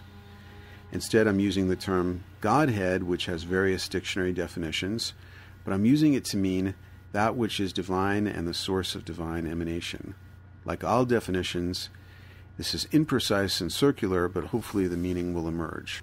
And I just closed the window, so hopefully the those of discerning hearing the sound of a bandsaw outside there uh, is hopefully going to be muted or inaudible. Locating the Godhead and the monad. From my point of view, the location of the Godhead should be oriented like some of the more recent interpretations of the Sanskrit salutation Namaste. A popular, if non traditional, version is sometimes translated as I honor the spirit in you, which is also in me. And if that is the non traditional meaning, then I think that's also a good example of how the traditional and original is often not as good as the modern version of something. Okay, uh, this location, you, you recognize the Godhead in the other when you, assuming the modern version, but you also recognize that it's within you and everything else. This location of the Godhead is like the Sanskrit definition of God as a circle whose center is everywhere and whose circumference is nowhere. If your location of the Godhead, however, is asymmetrical, if it is unevenly distributed, you get major schizoid splits and often violent outcomes. If I locate the Godhead exclusively in me, then I will tend to become an antichrist, a psychopath, a Wall Street executive looking out for number one. For this type, their ego is the only subject, and everything else in the universe is real estate, livestock, or the hired help. On the other hand, if I externalize the Godhead onto a savior, a sky god, or something like that, I tend to feel that everybody is a wretched sinner compared to this Godhead shining in the sky. Since God is said to be the summum bonum, the source of all good and without taint, then I need to find the dark side carried by someone else. I need scapegoats to carry the dark side of reality, which I don't want to attribute to my Savior or Sky God, who is supposed to be entirely outside of the dark principle. Ultimately, this can fill me with feelings of conviction that some sort of bloodbath is necessary to please God, to kill the heathens or the Jews or whoever and so forth. Um, see Jung's book Aeon for more on the schizoid split that is especially apparent in Christians, except Gnostic Christians. But we can see it elsewhere in the Abrahamic faiths as well. Viewing everything as the Godhead may be the position most in accord with the findings of physics. Once the monad, or indivisible constituent of reality, was believed to be a small particle, this was first postulated by the Greek atomists. The word atom comes from the Greek atomos, which means uncut. An atom, as the early Greek philosophers saw it, was the uncuttable, indivisible constituent of physical reality. The belief in atoms as the monad fell apart by the time of Einstein, when matter was shown to be not a particle but a special case of energy. Matter turned out to be mostly empty space and a more congenial form of energy. The universe came to be recognized as a flow of patterned energy. Now, many physicists are saying that the universe is more accurately considered a flow of information. Physicists Fred Alan Wolf and Amit Goswami go a step further and say that if you posit the monad as consisting not of matter, energy, or transformation, or information, but of mind, of consciousness, then all the paradoxes of quantum mechanics vanish. This is what I believe. Everything is the Godhead, and everything is composed of consciousness. Many Christians and Orthodox Catholics would especially tend toward this. Do not view the Godhead everywhere, but see a very uneven distribution of it. Mostly they locate it in God the Father and His Son Jesus. This relocation of the Godhead into two male identified figures is part of a strange evolution of mythologies. Joseph Campbell's five volume study of mythology, published under the general title of The Masks of God, contains in each of its volumes an extraordinary record of the ancient shift from matriarchy to patriarchy. The shift is schematized by Campbell in four steps as follows. Uh, one, the world born of goddess without consort.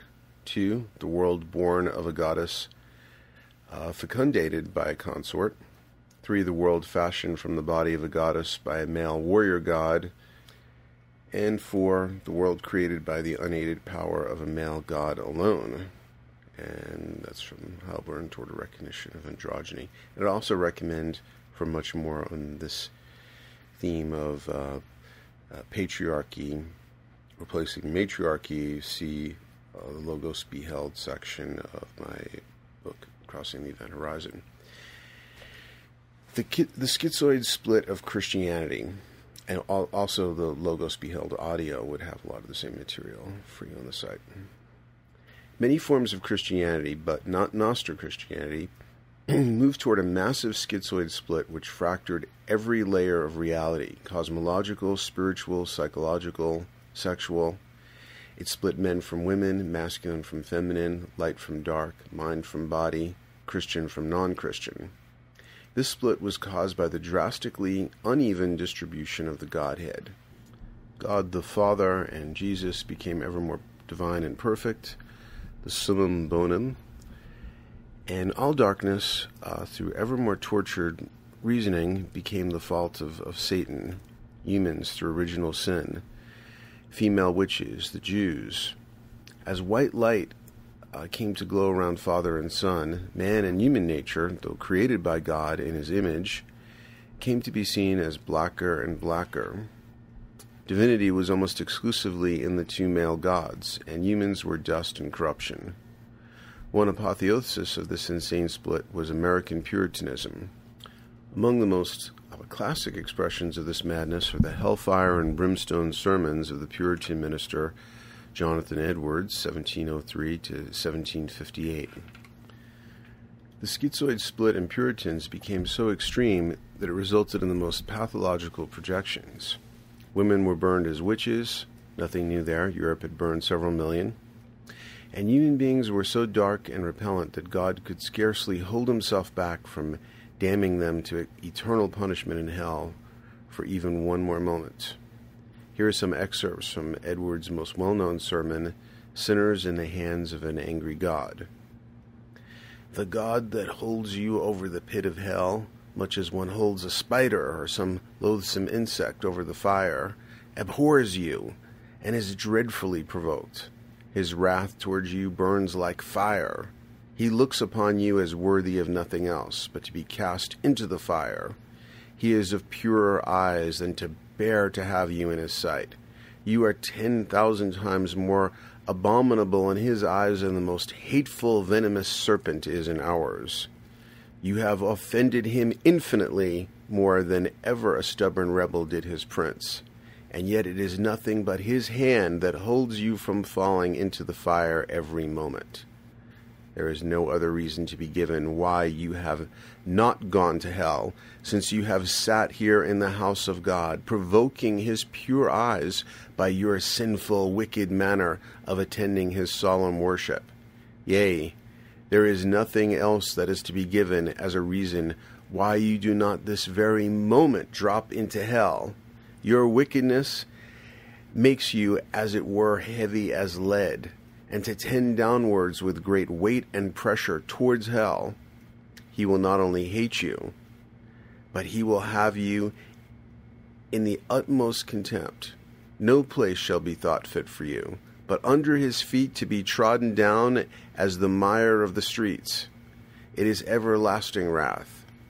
It would be dreadful to suffer this fierceness and wrath of Almighty God one moment, but you must suffer it to all eternity. There will be no end to this exquisite, horrible misery.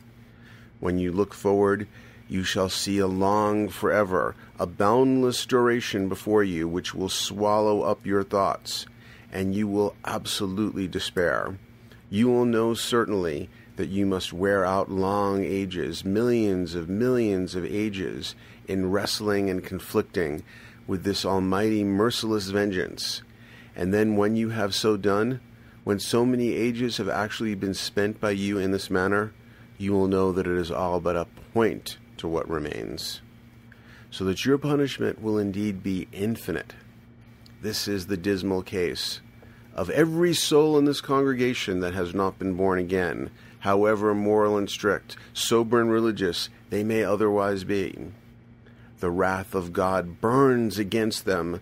Their damnation does not slumber. The pit is prepared. The fire is made ready. The furnace is now hot, ready to receive them. The flames do now rage and glow. The glittering sword is wet and held over them, and the pit hath opened its mouth under them. The devil stands ready to fall upon them and seize them as his own. So that's what we call mislocation of the Godhead. A question few Christians ask.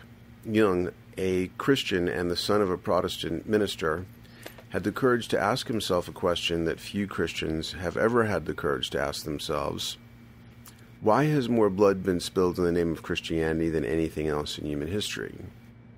Jung considered this question in his book Aeon and basically concluded that by removing all darkness from Creator and Messiah, a schizoid split was created which required a feverish need for shadow projection, a need to locate darkness in some human group that would serve as scapegoat. Once you created an all white light Jesus, then unconsciously you needed to create as his twin Antichrist to counterbalance the one sidedness. Why destroy the one ring? For more than 20 years, I suspected that the need to destroy the ring came from the schizoid disempowerment of locating the Godhead outside the self. As an Orthodox Catholic, Tolkien would tend to think that recognizing divinity in the self would swing the pendulum of enantiodromia to the other sided extreme of Antichrist. Even today, I believe that this is a, a factor in his ring symbolism. When I was 20, I recognized a parallelism between the need to destroy the One Ring and its corruption of any ring bearer with the harsh Catholic taboo against autoeroticism. Freud pointed out a crucial difference between what he called primitive man and modern man in their perception of sexual energy. The primitive man worshipped the mysterious fire within, while the modern man worshipped the beloved, the object in whom the fire was projected. In other words, our eros had become configured or conditioned so that we project power outwards. Just as with Christianity, except Gnostic Christianity, where divinity was projected outside the self onto an all perfect God or Messiah, sexual fire was projected onto an idealized external love object. From the age of chivalry to Victorian times, and even in some rare cases to this day, a classic form of this projection was for a male to feel his desires unworthy of some idealized woman whom he thought too pure for this world, certainly too pure to have any sexuality of her own, etc and I would suggest reading No Tristans Allowed Beyond This Point, Debunking the Modern Myth of Romantic Love, also one of the podcasts available on this site. And get into that theme much more. This form of schizoid eros parallels the schizoid projection of the Godhead as outside the self and residing in an all white light divine figure. To the extent that the feminine was recognized as divine at all, it was in the inflation of Mary, mother of Jesus, who in the Bible Jesus treats rather contemptuously, uh, into a demigod, a distant fourth in the otherwise male field of three Father, Son, Holy Ghost that comprise the Catholic Trinity. Also, the, the earthly and dark side of the feminine were edited out, and she became the white Madonna, a virgin mother too pure for sex, and so forth. Breaking the prime commandment of the Matrix. What makes autoeroticism so horrifying to the schizoid mindset is that the human personification of Godhead, the beloved, is not necessarily projected into the external world or into an assigned mythology, but is instead generated internally by the individual. A person engaging autoeroticism is generating both subject and object, and is partaking in the potential sacrament of orgasm without the mitigation of individual power by an external person, institution of marriage, church delivered sacrament, etc. No control system wants the individual to be so empowered and able to close the circle within themselves. In the Catholic Church, to this day, birth, marriage, and even death require priestly sacraments, i.e., authorization by external authority. A control system always wants you to be seeking fulfillment, love, security, salvation outside, out in the society and institutions that it controls so that you become an object of control within the system. This is the prime commandment of the Matrix. Thou shalt not exercise the ability to generate your own reality, but shall abje- abjectly submit to the reality created for you.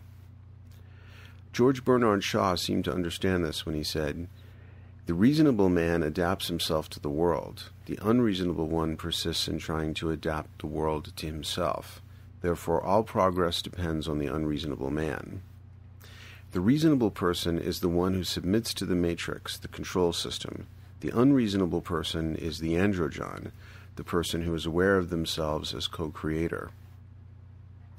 I believe it is appropriate to redefine masturbation and autoeroticism to parallel the way Singer has redefined hermaphrodism and androgyny. The conventional form of masturbation common in our culture involves the same kind of projection of power outside the self as a practice with interpersonal sexuality. An idealized beloved, or in promiscuous materialist contemporary society, a hottie, see uh, Stop the Hottie and some of my other writings on the hottie, becomes the subject of externalized focus as if he or she were the energy source of the autoerotic experience. As in the hermaphrodite, this type of masturbation is characterized by the confusion of masculine and feminine rather than the integrated fusion of them in the androgyne. Autoeroticism, as I am redefining it, means androgynous autoeroticism, and that means that the individual is conscious of both the content of the fantasy and of themselves as the creator of all parts of the fantasy. This means that the autoerotic person would be conscious of themselves as both subject and object, lover and beloved, masculine and feminine, and whether they generate a lover of the opposite or same sex, no one at all, or any other possibility, they are consciously closing the circle, wielding their own ring of power. The androgyne in an autoerotic experience, is, experience realizes that they have the power of the shapeshifter to be in any body they deem appropriate, as well as to generate a lover in whatever form is desired. They also realize that their point of view is not bound to the subject, but may travel back and forth between the created lovers if they feel so drawn. Orgasms that are not merely the result of genital stimulation may in some cases be experienced as a sacrament as a participation mystique with the universe, where one emerges into an energy body that is interpenetrated with the universe. That such a sacrament could be experienced by an individual without permission or reference to outside power and authority is horrifying to a control system which demands that power in all circumstances be projected outside. I am not trying to disproportionately glorify the autoerotic experience as compared to the interpersonal sexual experience or the person who abstains from any form of sex. All experiences may be sacred or profane depending on the experiencer and the context. Indeed, for some, an excessive indulgence in the autoerotic could be a version of the dark side of the Ouroboros archetype, the snake swallowing its own tail. A given individual at a given time might need the interpersonal to be more powerful, to pull them out of themselves, etc. What I try to emphasize whenever I talk or write about Eros is that one size does not fit all. If there is one obvious fact about human nature and human Eros that is most neglected, it is respect for its fantastic variability. Human situations need to be examined from a much more case specific point of view.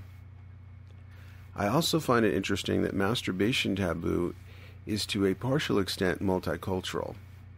Singer points out the prohibitions against masturbation in numerous cultures and spiritual disciplines, including Taoism, Kundalini Yoga, and Tantra, and states that it has no basis in human anatomy, suggesting that it is based on archetypal material. From the point of view of the Eastern energetic alchemies of Tantra and Qigong, ejaculation by males is in most cases viewed as extremely detrimental. While these systems have, in other ways, a very sophisticated understanding of human energy, when it comes to male orgasm, they seem to view the energy system not as an open flow of energy, but as a closed system with limited resources, which each ejaculation permanently diminishes. But the body creates seminal fluid to be ejaculated and not to be indefinitely retained where it can putrefy and cause infection. Dr.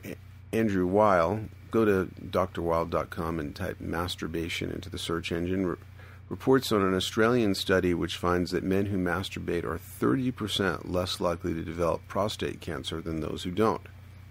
Anybody know, who knows how hard it is to find detectable, statistically significant correlations with many health factors will tell you what a gigantic differential um, this 30% is. I'm not suggesting that there is no truth to the position of Tantra and Qigong on ejaculation, but I am asserting that it is a one size fits all formulation. Indeed, excessive ejaculation can be draining, particularly when conditions are more yin and less yang. Aging is more yin, and therefore older males need to ejaculate less than younger males. Also, during winter, which is much more uh, yin, um, ejaculation may be more depleting than during the height of summer, which is far more yang. Again, the case specific points of view, as well as general formulations, need to be considered. When ejaculation is interpersonal rather than autoerotic, there are all sorts of other factors to be considered. There are significant numbers of people of either gender who are able to drain another person's energy. See mind parasites, energy parasites, vampires. Excess ejaculation, like in excess of anything, can be detrimental, but the phobic, horrified, over the top warnings and prohibitions against masturbation indicate schizoid projections. One of the aspects of June Singer's book that most resonated with me with her were her very parallel findings on autoeroticism. Singer implies a parallelism between androgyny and autoeroticism as both are subject to taboo and secrecy. Quote, if androgyny has remained submerged over the centuries, then masturbation has been similarly ubiquitous and nearly as secret. Unquote. Especially fascinating is that Singer connects autoeroticism to the tree of knowledge in almost exactly the way as Terence McKenna connected it to hallucinogens. Terence would sometimes refer to the expulsion from Eden as history's first drug bust. As Singer puts it, from earliest childhood on into youth and maturity, masturbation is an act of self assertion, the object of which is a movement in the direction of independence, Masturbation and the prohibitions against it can be viewed in connection with the legends that are told about the tree of knowledge. Here also, the issue is the potential independence of the individual from the more powerful other. There is the prohibition against eating the fruit of that tree because if Adam and Eve do eat of it, they will learn the secrets of carnal life, which are allied with the secrets of creativity. This knowledge would make them like the gods, that is, powerful and independent. The God who prohibits eating the fruit of the tree which enables humans to know good and evil may be afraid they will begin to believe that they can become self sufficient if they can meet their own sexual needs uh, through self manipulation. End of the Singer quote. Singer connects autoeroticism with the individual partaking of a forbidden independence and power. She quotes a patient. That was the first time I remember that I ever masturbated to orgasm. It was a great feeling. For the first time, I was feeling in control of my sexuality. Those seeking to shame and discourage people from masturbation portrayed it as having the most dire consequences for physical and mental health. As recently as the 50s, young men were commonly told that they would go blind or insane. Parallels between these absurdly over the top and blatantly false warnings and the reefer madness type propaganda used to scare young people away from marijuana and other hallucinogens are quite striking. Engaging in autoeroticism or hallucinogen use can, in some cases, be an appropriate assertion of power to be your own alchemist, to engage in highly mood altered energetic practices outside of social sanction or control.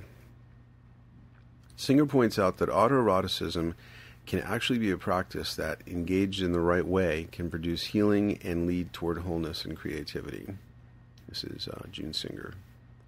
Uh, masturbation can provide a person with the intensely felt experience of being the lover and the beloved at the same time.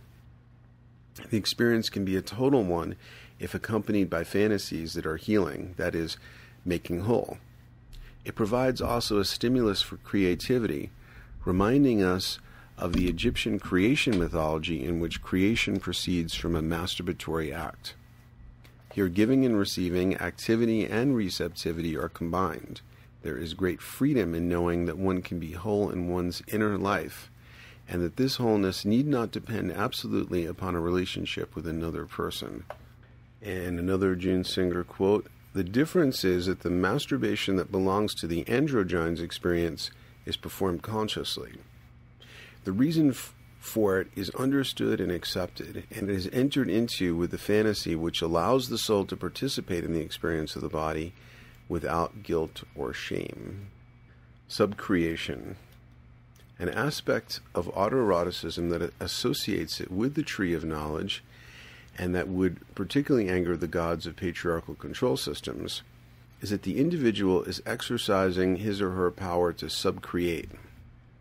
Subcreation is a term introduced by Tolkien in his essay on fairy stories as his way of acknowledging that the fantasy writer is generating a creation a subordinate reality within the larger creation of God. Tolkien's creation of this term and the way he employs it reflects a certain ambivalence toward creativity, and may partly explain his dark view of the One Ring.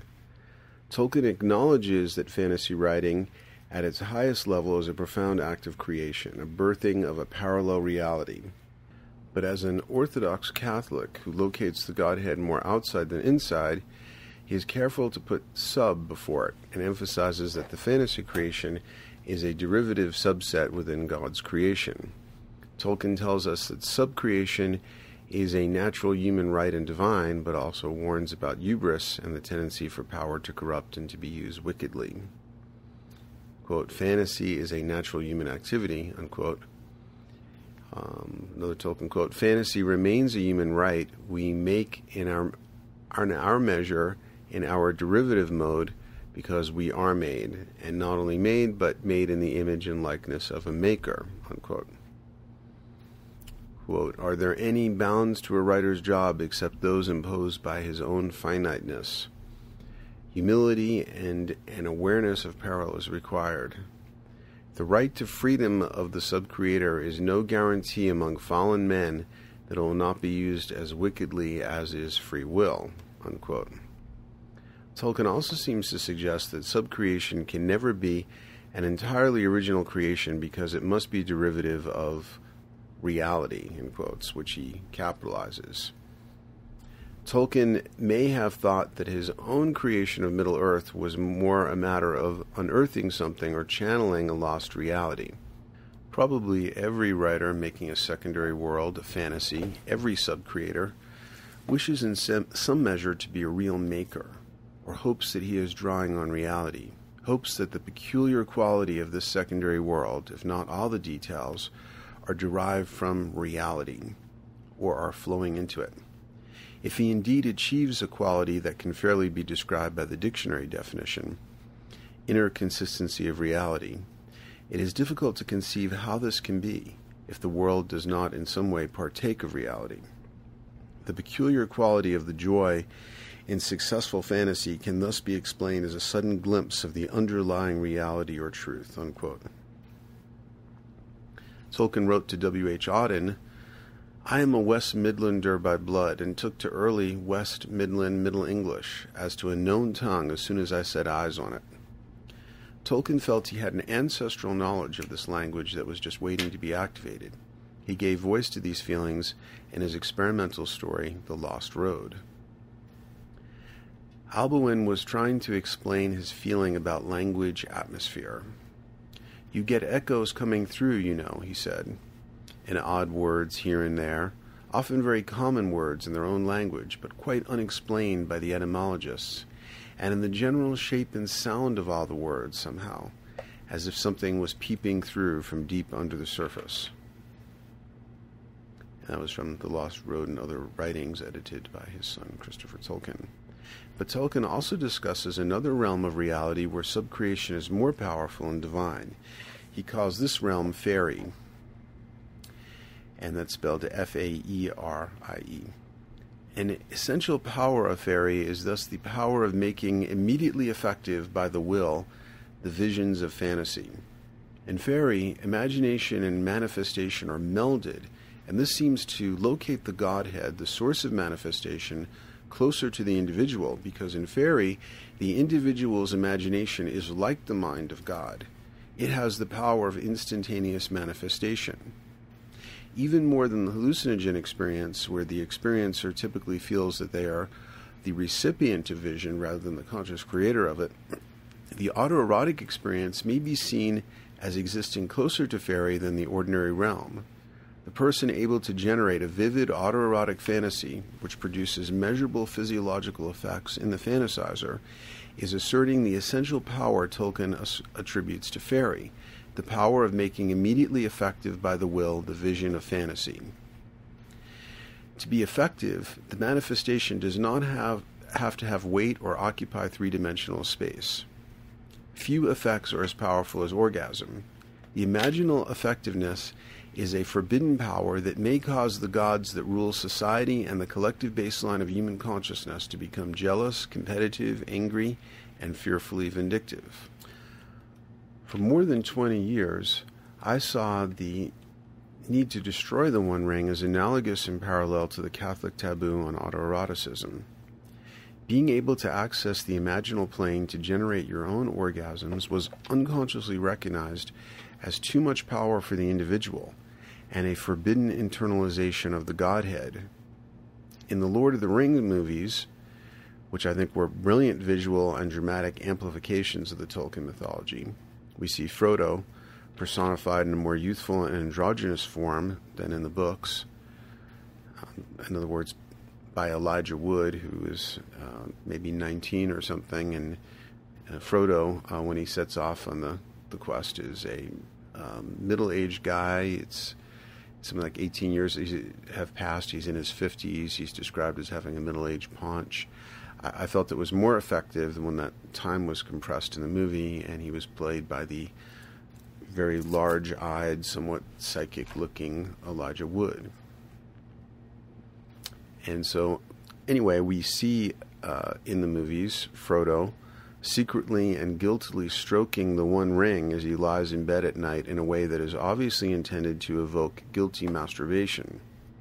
Tolkien's mythology reflects his ambivalence about subcreation, which he affirms as a human right but also thinks might be too much power for fallen man to wield.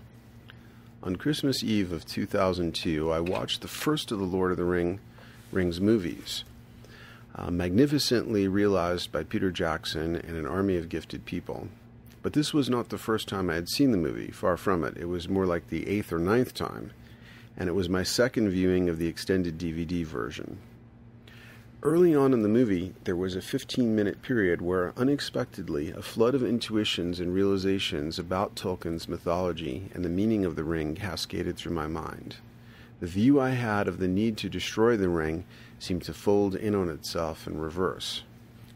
First, I had an intuition that seemed to reinforce my earlier point of view. I saw that the ring was an androgyny symbol, a multi layered Tai Chi symbol or yin yang. The ring's yin or archetypal feminine aspect is its coital roundness meant to be penetrated by a finger. Its archetypal masculine aspect is its solar goldness. This I had already realized, but now I saw that, like the black yin dot in the white yang and the white yang dot in the black yin, its feminine aspect was carried in its geometric shape, and geometric shapes are part of the dimension of pure form associated with the masculine. Its masculine aspect, with its goldness, was its goldness, and that was carried by its materiality, and materiality is associated with the feminine. The next layer of the One Ring as Tai Chi symbol is that it is composed of both matter, the most dense, heavy, and impervious of metals, grounding it into the feminine realm of corporeal gravity bound bodies, but it is also composed of language, and when exposed to the yang element of fire, words of power glow as fiery runes, and both language and fire are etherealized elements and aspects of the masculine. Next in the chain of intuitions was a realization about Sauron's relationship to alchemical gender. His form, brilliantly realized in the movie, is a red eye of fire atop a tower. This form is the perfect realization of masculinity, completely untempered by the feminine, the furthest position possible from androgyny. Chthonic phallic versus solar phallic. Jung identified two poles or types of masculine power. The first type is the lower or chthonic phallic masculine energy. This type of masculine power is identified with male with male genitals, machismo, the linebacker, the stud, but it can also be identified with an animal like a bull. This type of masculine energy is closer to earth and the animal realm, and therefore is the far more feminine type of masculine energy. The higher or solar phallic masculine energy is associated with the power of the mind, the will, the penetrating gaze, the sword of discernment, Apollo, the larger head rather than the smaller head in male anatomy, etc. The best animal representations of this power I can I can think of is the bald-headed eagle, whose coloring emphasizes its head which soars above the earth and has the sharpest, highest resolution eyesight of any animal. For more on these two poles of phallic power, see The Psyche as an Oscillating Entity in Thomas Hardy's Jude the Obscure. In the books, a human personification of the virtues and weaknesses of lower phallic power is Boromir, who is described as quote, taking no wife and delighting chiefly in arms, fearless and strong, but caring little for love, save the tales of old battles, unquote. He has plenty of phallic courage, but his mind and will are weak, and he is easily corrupted by proximity to the ring. Lower phallic power is perfectly embodied in the movie version by the great Uruk-hai uh, orc that Saruman manifests out of a pit of slime in the earth. This orc embodies physical aggression, looks like a linebacker crossed with various animal essences, and doesn't know anything more than it needs to. It has no will of its own, no solar phallic power, and it is completely ruled by Saruman, who, after Sauron, is the character most completely ruled by the solar phallic principle. Uh, Saruman also lives in a in a great phallic tower, hence the title of the second book, The Two Towers since Sauron le- lives in the other one, um, um, in Mordor, and um, has a kind of uh, metal and uh, has a mind of metal and wheels, as Tolkien describes it, and does not care for growing things except as far as they serve him for the moment. Unquote. And like Sauron, is ruled by an electrified will to power. When Jung was a child, he had a disturbing vision he entered a tree that was like a cave and found himself in a great chamber. On a throne sat a huge column. The column was a gigantic, anatomically correct penis, except that at its top was an eye, and the head of the penis was surrounded by a glowing aura. Consider how close Jung's archetypal vision of the solar phallic is to Sauron, an eye of a fire atop a great a great tower. Sauron's glyph is a red eye, Sauron is the embodiment of the Luciferian will to power. He is so divorced from the feminine and the earth that his physical form, a red eye of fire, is almost non physical. Corporeal flesh based bodies are mostly water. All fetuses begin as female, but Sauron has no water, no feminine. Sauron's ring wraiths cannot abide water. His great captain has a head made of fire and cannot be slain by any man, but is slain by a woman. Notice how much the power of phallic penetration is evoked in this description of Sauron. One moment only it stared out, but as from some great window immeasurably high there stabbed northward a flame of red, the flicker of a piercing eye, and then the shadows were furled again, and the terrible vision was removed. The eye, as the most ethereal of outer physical organs, and most closely linked to the mind, is closest to the solar phallic. The next closest outer physical organ is the hand, the cutting edge of the mind, with its phallus like fingers. Saruman's glyph is a white hand, and, and, and castration of power is represented in the Tolkien mythology by finger amputation. Sauron has his ring finger amputated by Isildur, a deed which effectively castrates him at the height of his power.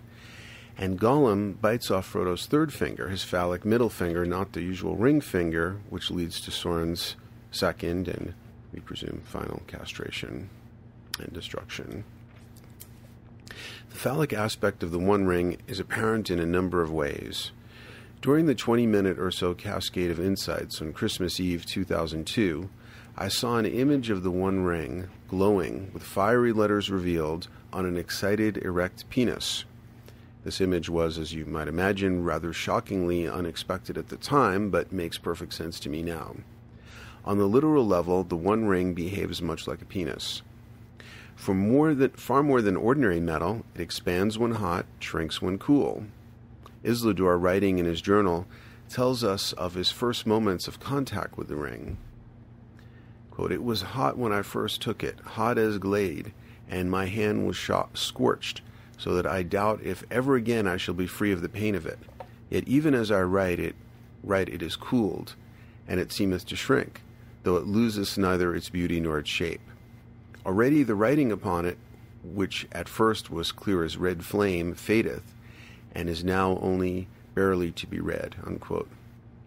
In a later journal entry, Isildur no longer describes the ring as an uncanny object. It has now become for him his beloved, his precious, what he covets above all other things.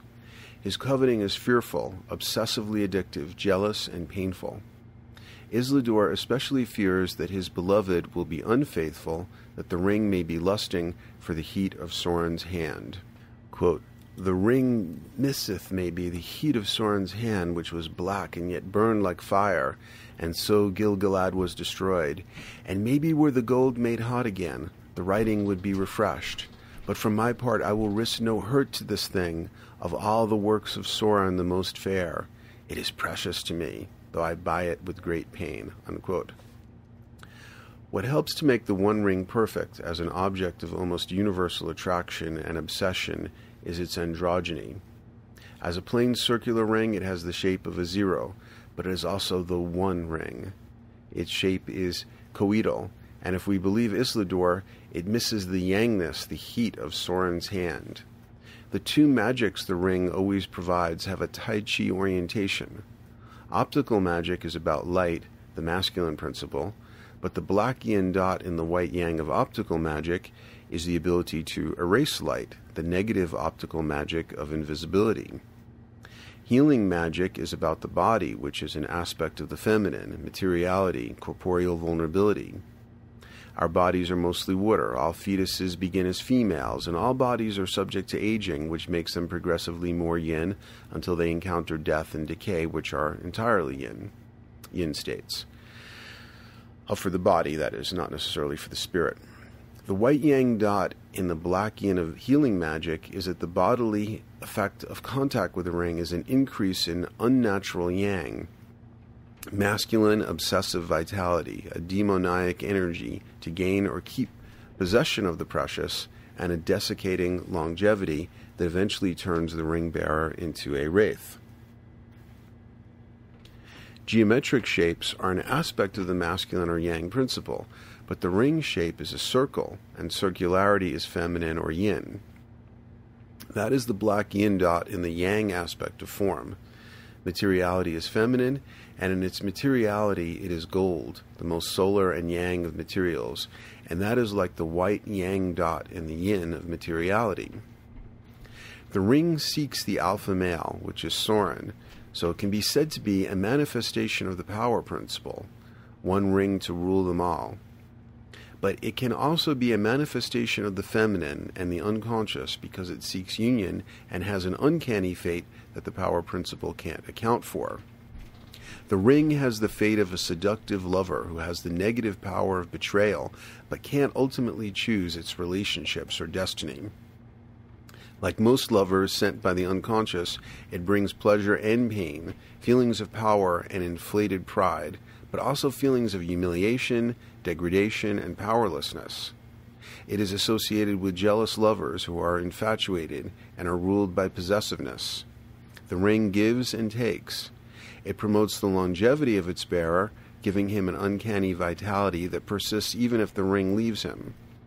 Gollum, though separated from the ring for decades, still possesses an intense wiry strength, agility, and speed, but the ring is an unfaithful lover. Gollum does not misplace the ring, quote, the ring betrayed Gollum, unquote. The ring as seductive lover is not merely its strategy to gain power, it is also a process of mysterious eros that involves synchronistic encounters and relationships that neither the ring nor its maker ever intended. Consider some of the major turning points in its history. The ring and Sauron become separated when Isildur slays Sauron via ring finger amputation, an obvious castration equivalent, that unmans Sauron, disembodying him and breaking his power. The ring uh, becomes the possession of Isildur, the man who slayed its creator. Um, sort of like a a rapist who then controls the, the, the woman, you know, won thereby through you know the spoil of battle and this kind of thing. but the possession quickly becomes that which possesses. Isildur comes to worship the ring, and it seduces, entraps, and betrays him to his death. After this particular vengeance is spent, the ring and its maker seem, seem to sink into a long depression. The ring, uh, once the companion of a powerful magical entity, and then the captive of a king, becomes the beloved of an obscure halfling, a hobbit named Smeagol. Smeagol has a lustful, corruptible nature, and within moments of encountering the ring on his birthday, he becomes possessively infatuated with it and seeks to le- legitimize uh, his claim by defining the ring as his birthday present. Moments later, uh. Moments later, Smeagol murders his best friend, the finder of the ring, so he can secure his possession.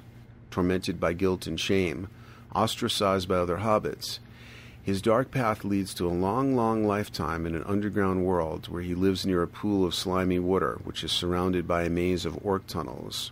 He now becomes Gollum, and he and the ring stagnate underground for centuries, chewing on cold fish and orc meat, a meager, cold life of sneaking and murdering, and no companionship except the ring, which Gollum calls my precious.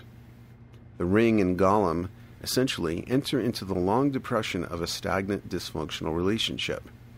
They are literally sunk into a depression in the earth, encompassed by the yin aspects dark, cold, wet, and furtive. Eventually, the ring and Sauron come out of the depression and awaken together.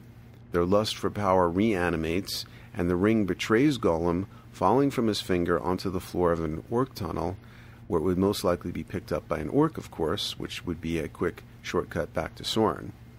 But as Gandalf points out, the power of light may play a role in the ring's fate as well, and it was found by uh, the most unlikely of persons, as he's described, Bilbo Baggins.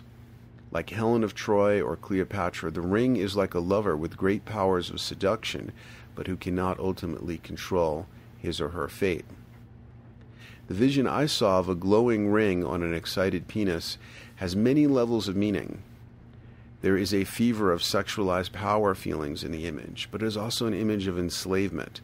The ring can be seen as a phallic manacle, though obviously it literally resembles uh, what's called a cock ring, but this can be seen as a, as a manacle which has absolute power over the genital impulse. The ring as glowing manacle on an excited penis is the perfect emblem of infatuation.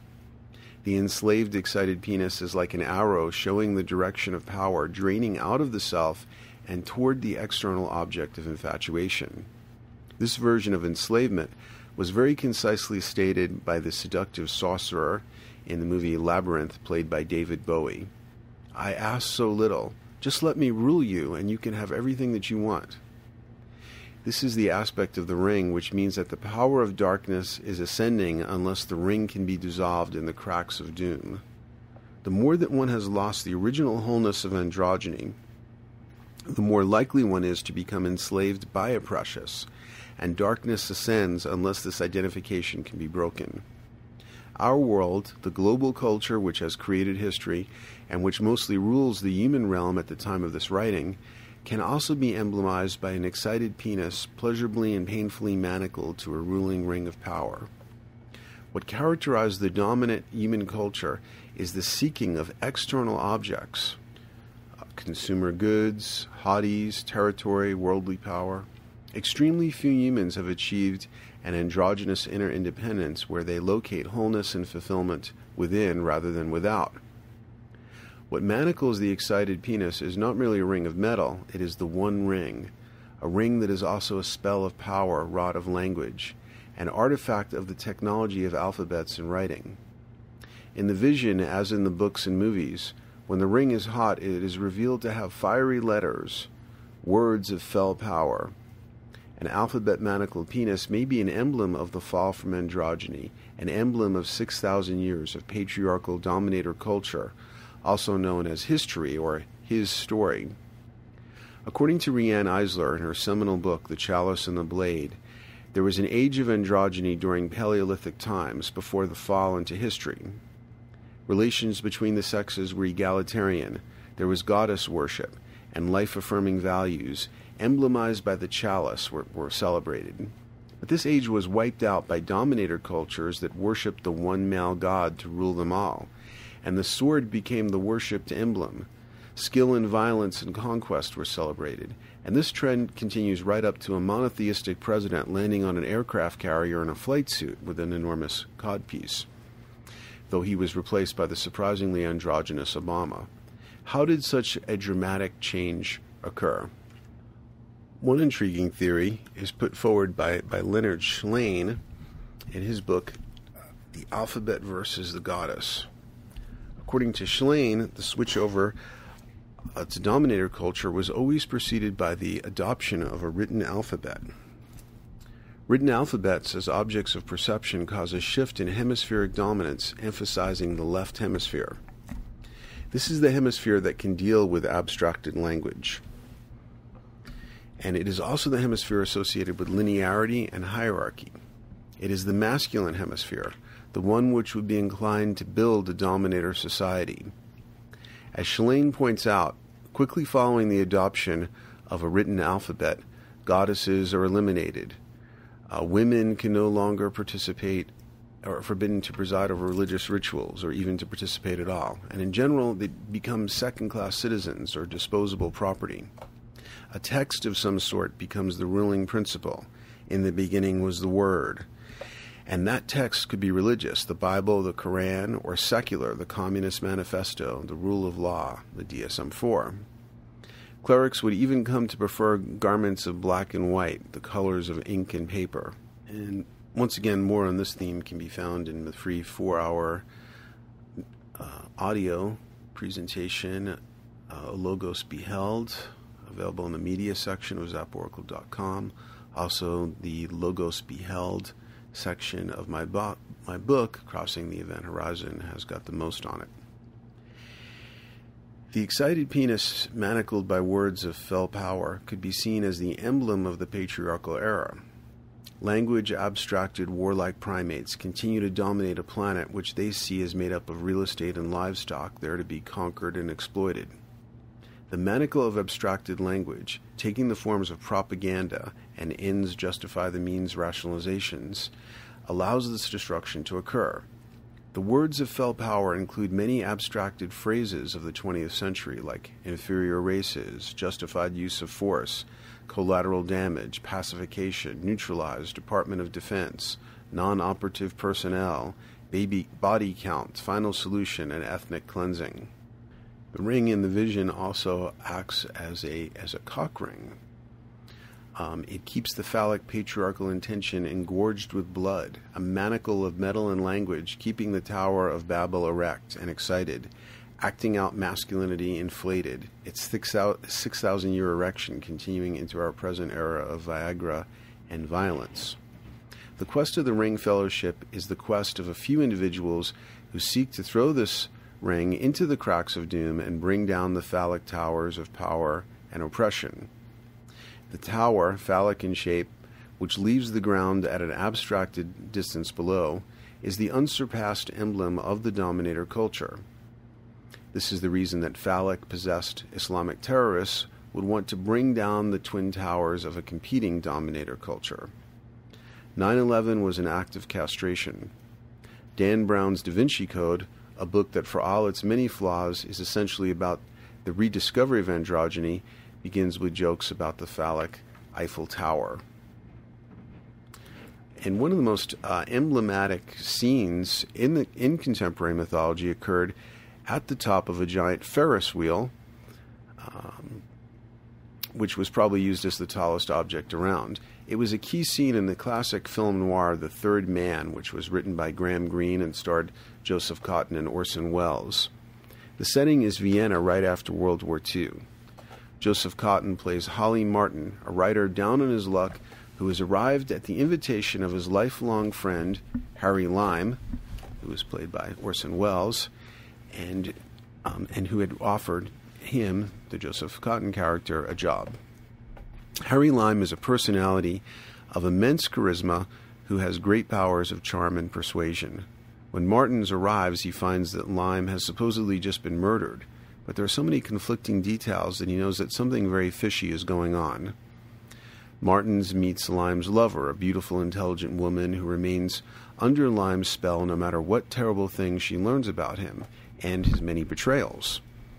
Martin soon discovers that Lime has faked his own murder to avoid arrest.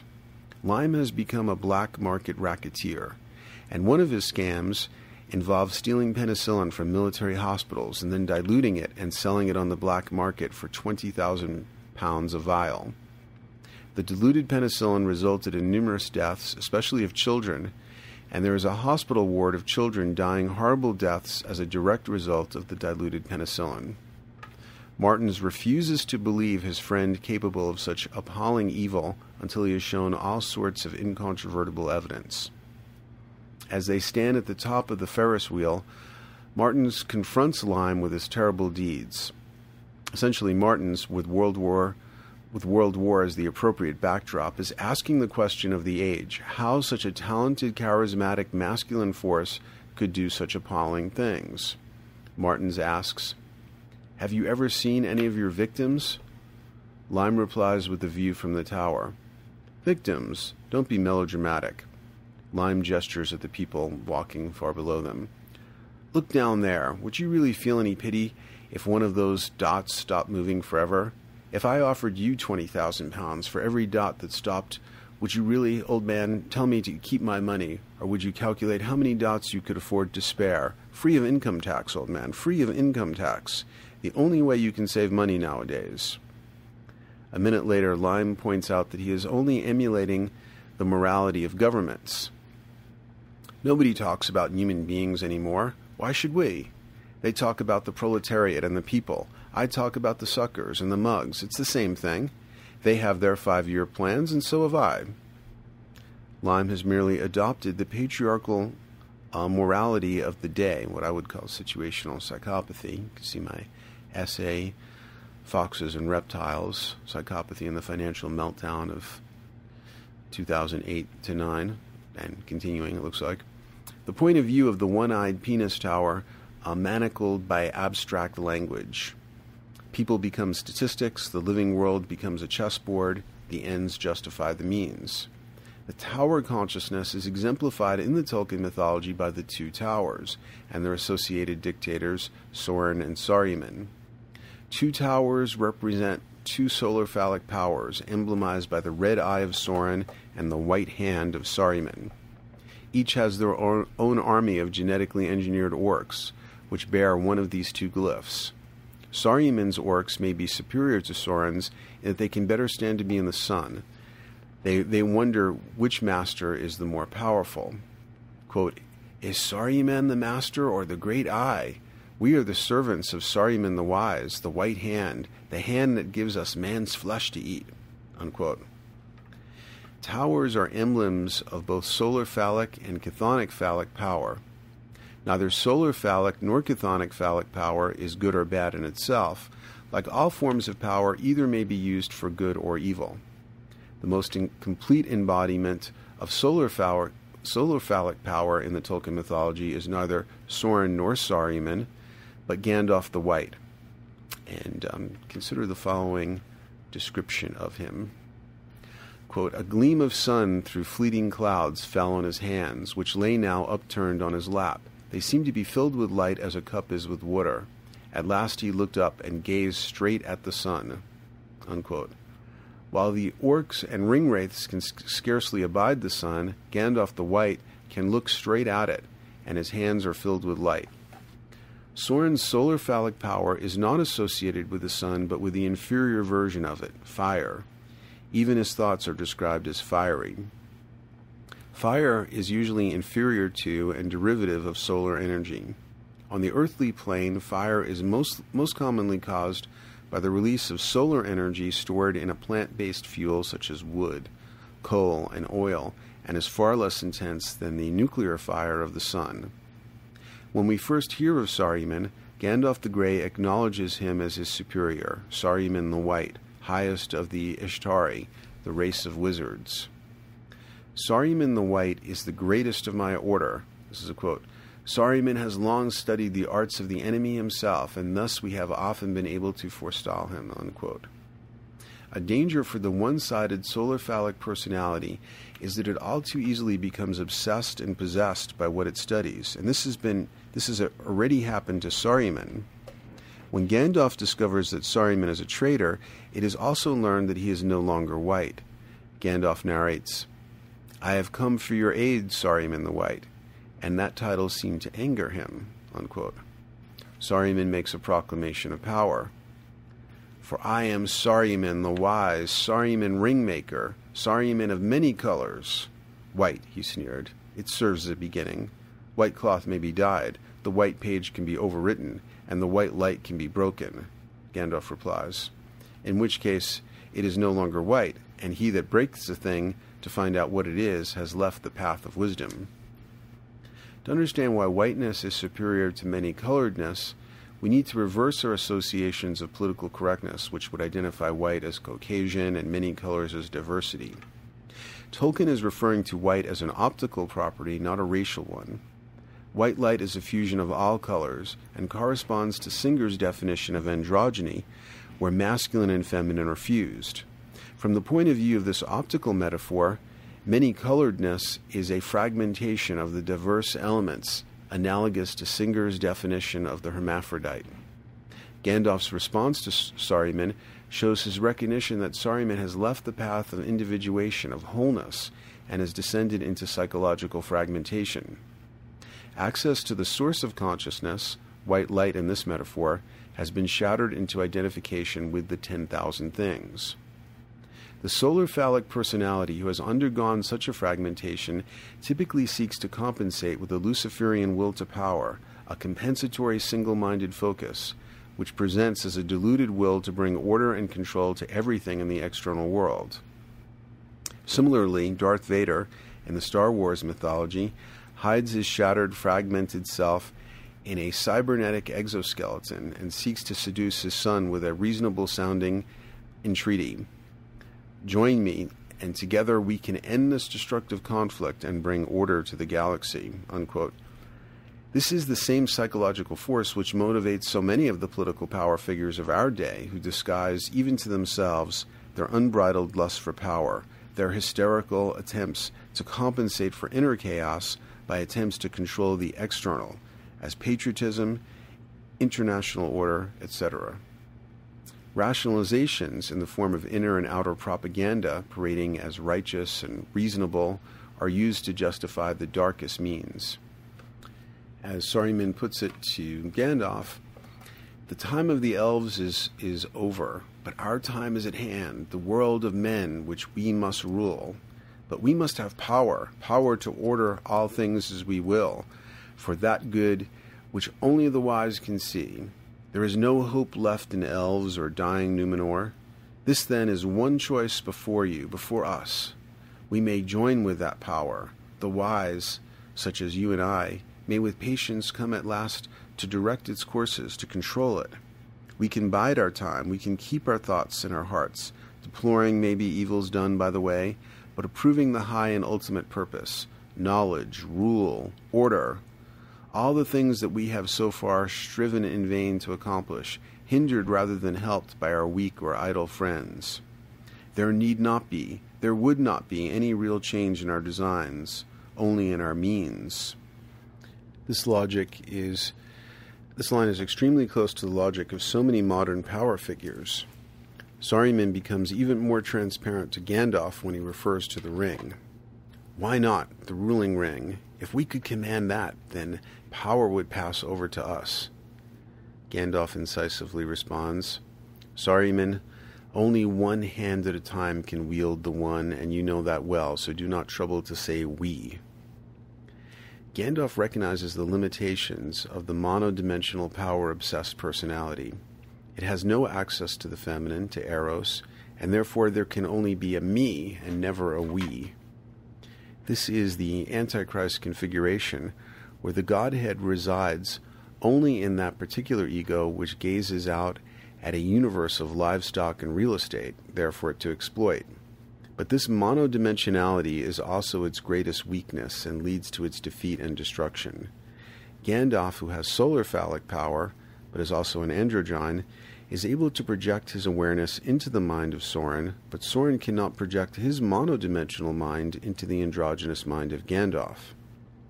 Gandalf uses the superiority of his awareness to recognize Sauron's blind spot and creates a strategy that ultimately defeats Sauron.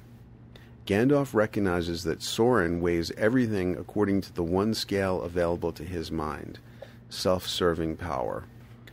Quote, For he is very wise and weighs all things to a nicety in the scales of his malice. But the only measure he knows is power. And that he knows is desire, desire for power. And so he judges all hearts.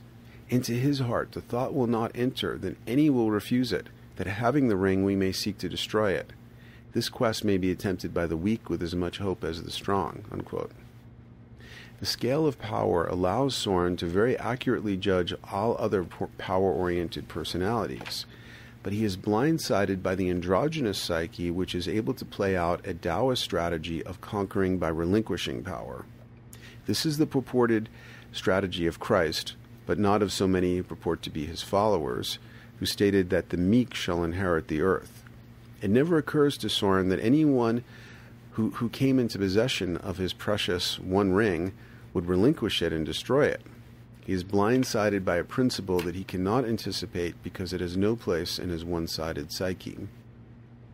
Another of uh, Sauron's vulnerabilities is that his power is altogether given over to an external object.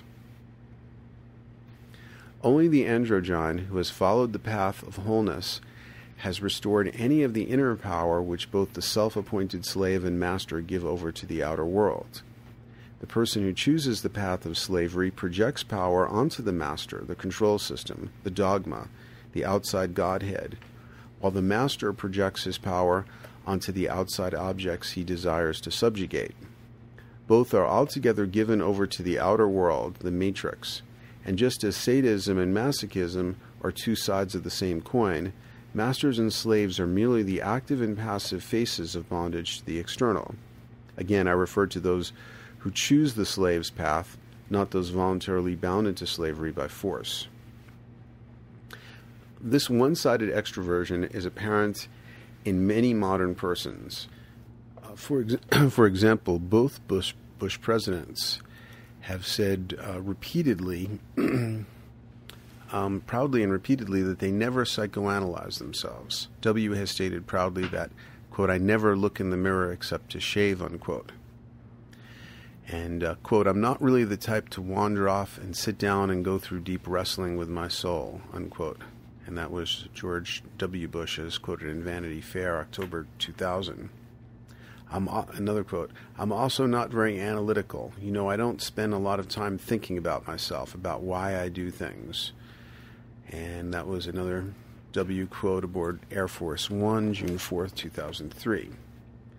For those who refuse Socrates' wise commandment, to first know thyself, the whole world is a distorted mirror of the psyche they do not know, and everything is seen as through a glass darkly. They may seem to have power, but it is of a delusory mechanical sort that uses them, that easily possesses them, and wisely has chosen them as voluntarily as voluntary hollow men, empty vessels, psyches proud to surrender inner vision, the only kind of vision which allows the possibility of having any individual will or choice. Without inner vision, one is absolutely ruled by a constellation of the inner and outer forces continuously pressing on us. Sauron, though he is such a powerful sorcerer and stands right at the threshold between the spirit realm and the external world, is still absolutely given over to the external. He has one eye only, which looks outward only. It takes two eyes for stereoscopic vision, which allows you to see the depth of things. To see the psychological and spiritual depth of things, the eyes must be connected to two active hemispheres. A mind needs access to both masculine and feminine for there to be depth vision. The eye of fire stabs outward, but it cannot endure to penetrate itself with inner vision. Its power is bonded to the outer also, and Sauron has given over to a great part given over a great part of his power to an external object, his precious, and all his will is given over to recapturing it. When a psyche is one sided, particularly when its one sidedness is masculine, then it will seek to um, hurry or push itself uh, through time in a vain struggle to obtain some external object, person, goal that it falsely believes will bring it uh, to wholeness. And you could see my essay, Clock Time Metastasizing Toward 2012. This configuration of pushing through time with eyes of fire and white hands of greed is not limited to evil wizards, but is actually endemic in our culture in countless mundane versions. A man who is typically one sided and deficient in the feminine watches the clock till it is quitting time and he can get with his girlfriend. Or he counts down the days to the next vacation when he can have a brief interlude in a tropical environment by the ocean. People of both genders in our culture are hurrying toward an imaginary future where they will reach their ideal weight, find their perfect mate, and obtain the fundamentalist materialist version of salvation, success a blessed state where one can buy many things. But as Jesus put it, what if a man should gain the whole world but lose his own soul? As I watched Lord of the Rings on Christmas Eve of 2002, my perception of the ring as a symbol of wholeness folded in on itself and reversed, and I saw that the key aspect of the ring was the ring as the precious, the coveted external object which glows with the false promise of wholeness. I saw that Sauron needed to give power to the ring because it was like his umbilicus, his point of connection to externality, a psychoid object that was made of both matter and language, hovering between the realms of spirit and matter. As a being with no feminine part whatsoever, his will to seek an external object was absolute and of fiery intensity. Sauron's predicament may seem inhumanly extreme, but is actually a purified version of the typical predicament of the modern person. Anyone who is not in touch with their inner wholeness will become obsessed with the ring of power and may be devastated by its loss. That ring of power may be money, house, car, celebrity, or other position of worldly power. The ring of power that most closely approximates the power of the One Ring, however, is the object of romantic or sexual infatuation, the beloved or hottie. See, stop the hottie. More than any material object or external goal, another person hovers like the one ring at the threshold of the realms of inner and outer, spiritual and material. A person, like the ring, is made of both matter and language, and is the occurrence in the outer phenomenal world best suited to arrest our gaze, mesmerize us, turn us into an obsessed ring wraith. A person of great physical beauty can particularly become a potent projection screen for our, our lost wholeness. Their feminine, masculine, or androgynous beauty can cause them to emblemize the principle we are lacking, so that they light up in our imagination as the magical key to restore our lost wholeness. When this obsession takes hold, then we become like ring wraiths and are consumed by, by an unloving monomania where the ends justify the means. All's fair in love and war. While we seek in the outside world for wholeness with fiery eyes and the white hands of greed, we become like the ring wraiths or Gollum, ever more withered and desiccated. What animates us is no longer real vitality, but obsessive passions greed, hate, jealousy, and fear. Am I speaking against romantic and or sexual relationships? Of course not. What I am saying is that fulfilling relationships in eros are only possible if there is some degree of androgyny, which is the only way one can actually know another person rather than a flat projection of him. If you approach another person from the deluded belief that they will complete you and make you whole, then you erect an enormous barrier between you and authentic relationship with that person, which will have to be worked through before a fulfilling relationship can be established. Usually, people don't have the will to work through this barrier, and after their projected idealization collapses, disenchantment and betrayal sets in, and they are off to a new fantasy, a new ring of power, which they hoped, with which they hope to find wholeness. It is crucial to realize that if you approach another person with the intention of that person completing you, then the very first step on that path is betrayal, a betrayal by you of your own soul, and you should therefore not be surprised if the theme of betrayal will continue to characterize the delusionary quest. As Aristophanes suggests in Plato's Symposium, since we are, incarnated in this realm bound anatomically, at least usually, to one gender only, we tend to look outward to regain our lost wholeness. As social gendered mammals, this has a certain validity. But since we are also androgynous psyches or spirits, this validity is only one side of the paradox. Loving and, and bonding to others is a key part of our destiny, but we are not fully capable of this without a return to our inner wholeness. In the unfeminine squareness of the 1950s, a man would stereotypically introduce his wife, and here's the little woman, my better half. I never cease to be amazed at how revealing are the most seemingly simple of unconscious statements. The above introduction manages to be patronizingly undervaluing and sentimentally idealizing at the same time, as well as revealing the essential flaw in the relationship. Multiply two half persons and you get a quarter, not a whole. Imagine the following thought experiment. You enter a crypt filled with pirate treasure. The crypt is absolutely dark. You have a flashlight with you and switch it on. You gasp as the flashlight beam illuminates red rubies, glittering gold, green emeralds, and cobalt blue sapphires. What beautiful colors these precious objects have. Actually, this is the illusion of projection. These objects have no color, no light energy, the light, color, and energy are mere reflections and refractions of the white light of the flashlight, which contains all colors. Freud noticed something similar about the sexuality of the modern person as compared to the primitive. In quotes, primitive. The primitive worshipped the mysterious inner fire, and the object on whom this might be bestowed was of secondary significance. The modern person, conversely, sees all the magic and fire in the outside object, what modern slang calls the hottie, and fails to recognize the mystery and power of their inner fire. For example, a man sees Britney Spears on television and says, She's so hot. Actually, she's an odorless, touchless, two inch pixelated phantom moving beneath a glass screen. What's hot is his inner fire, the power that he forever gives away to the image, fantasy, or person of the hottie. When we are infatuated with another person, we see them as our energy source and our way to gain wholeness. The best thing that can happen to us on a path of illusion is disillusionment, which is often extremely painful.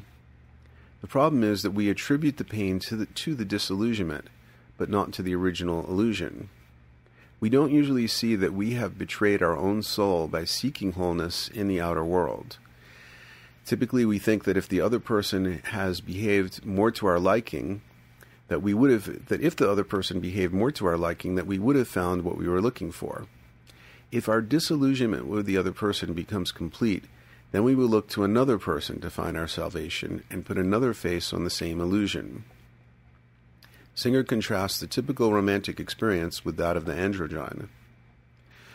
Quote, Unfortunately, all too often the expectations that the other person would fill the void in one's own personality were frequently not met because people rarely behave as we imagine they will or as we need them to behave. Unquote. Another June Singer quote. Um, often, when the inner psychic process is unconscious, its, its expression becomes sexual in nature on a purely personal level. This means that the experience of loving is felt almost as something autonomous, and people are said to, you, I added a couple of words there, fall in love. Something happens to them. And suddenly they're caught in a web of emotions that envelop the self and the other person. The attention is on the individuals and the magical interaction between them.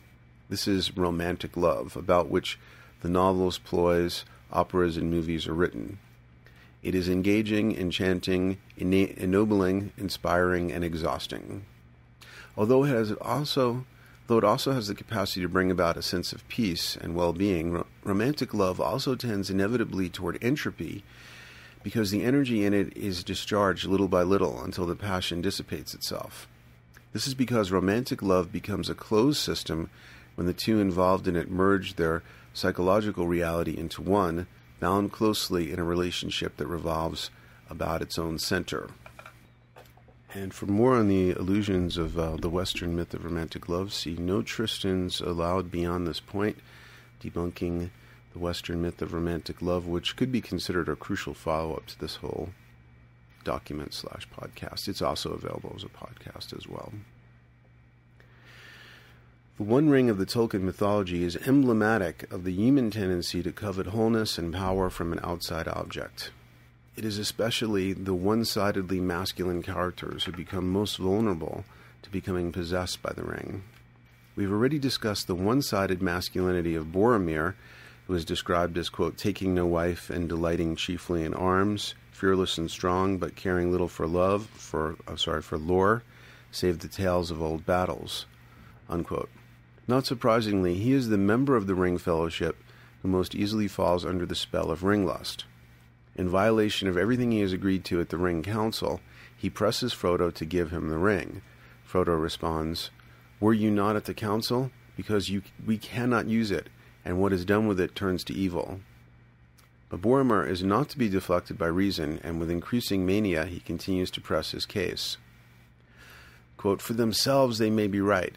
These elves and half elves and wizards, they would come to grief perhaps. Yet often I doubt if they are wise and not merely blunt, timid. But each to his own kind. True hearted men, they will not be corrupted. We do not desire the power of wizard lords, only strength to defend ourselves, strength in a just cause. And behold, in our need, chance brings to, to light the ring of power. It is a gift, I say, a gift to the foes of Mordor. It is mad not to use it to use the power of the enemy against him. The fearless, the ruthless, these alone will achieve victory. What should not a warrior do in this hour? A great leader. What could not Aragorn do? Or if he refuses, why not Boromir? The ring would give me power of command. How I would drive the hosts of Mordor, and all men would flock to my banner. Unquote. Tolkien switches to description rather than verbatim dialogue to describe Boromir's continued monologue. He makes it clear that Boromir is in a yang excited state. He paces and speaks in an ever louder voice. And like other characters possessed by the ring, he becomes more egocentric. His talk a monologue that becomes ever more unaware of Frodo. His manner is stereotypical of a romantically obsessed man prior to committing some crime of passion. Quote, Boromir strode up and down, speaking ever more loudly. Almost he seemed to have forgotten Frodo while his talk dwelt on walls and weapons and the mustering of men, and he drew plans for great alliances and glorious victories to be, and he cast down Mordor and became himself a mighty king, benevolent and wise. Unquote. And then Boromir, whose hands are trembling in what sounds very like sexual excitement, commits a crime of passion which breaks the Ring Fellowship. Quote, he laid his hand on the hobbit's shoulder in friendly fashion, but Frodo felt the hand trembling with suppressed excitement. I am a true man, neither thief nor traitor. I need your ring, but I give you my word that I do not desire to keep it. Fool! Obstinate fool, running wilfully to death and ruining our cause. If any mortals have claim to the ring, it is the men of Numenor, not halflings. It is not yours save by unhappy chance. It might have been mine. It should be mine. Give it to me. His fair and pleasant face was hideously changed. A raging fire was in his eyes. Unquote. Frodo escapes, and then, like many abusive lovers, Boromir is filled with remorse and tries to get the object of his, of his infatuation to come back. What have I said? What have I done? Frodo, Frodo, come back. A madness took me, but it has passed. Come back. In sharp contrast to Boromir is his brother Faramir, a character that Tolkien identified as like himself. Faramir is competent in arms, but does not delight in them. Faramir has androgynous qualities and is able to resist the power of the ring when he has it within his grasp. His father, Denethor, however, worships only the masculine principle. He is another solar phallic possessed tower dweller. His wife dies of despair, in this anti feminine atmosphere, and he identifies with his chthonic phallic son Boromir and treats his more evolved son Faramir with contempt. Significantly, he tries to sacrifice both himself and his son Faramir to the yang element of fire. Tolkien describes Denethor as follows Denethor marries late a woman of great beauty and gentleness, but within twelve years she is dead but it seemed to men that she withered in the guarded city as a flower of the seaward vales set upon a barren rock. The shadow in the east filled her with horror, and she turned her eyes ever south to the sea that she missed. In this way, uh, Palantir, in other words, Denethor gained his great knowledge, but he, he bought the knowledge dearly, being aged before his time by this contest with the will of Sauron. Thus pride increased in Denethor together with despair, until he saw in all the deeds of that time only a single combat between the Lord of the White Tower and the Lord of Barad-dûr, and mistrusted all others who resisted Sauron unless they served himself alone. Hobbits are able, so that's the end of that quote, Hobbits are able to resist the ring more than most because they have a kind of earthy androgyny. Gandalf says about them, quote, soft as butter they can be, and yet sometimes as tough as old tree roots.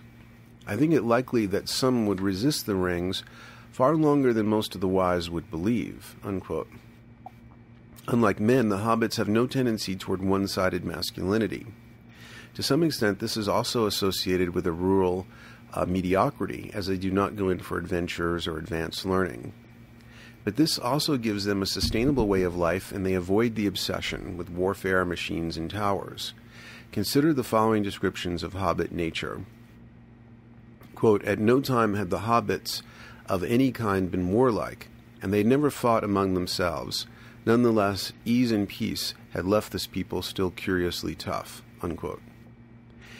They do not and did not understand, quote, they did not, they do not and, and did not understand or like machines, except of the simplest sort, such as a hand loom, unquote.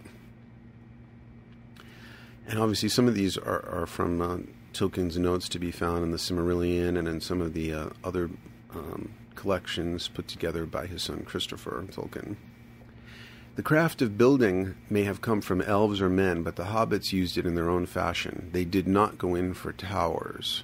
Unquote. Hugely significant statement. Did not go in for towers.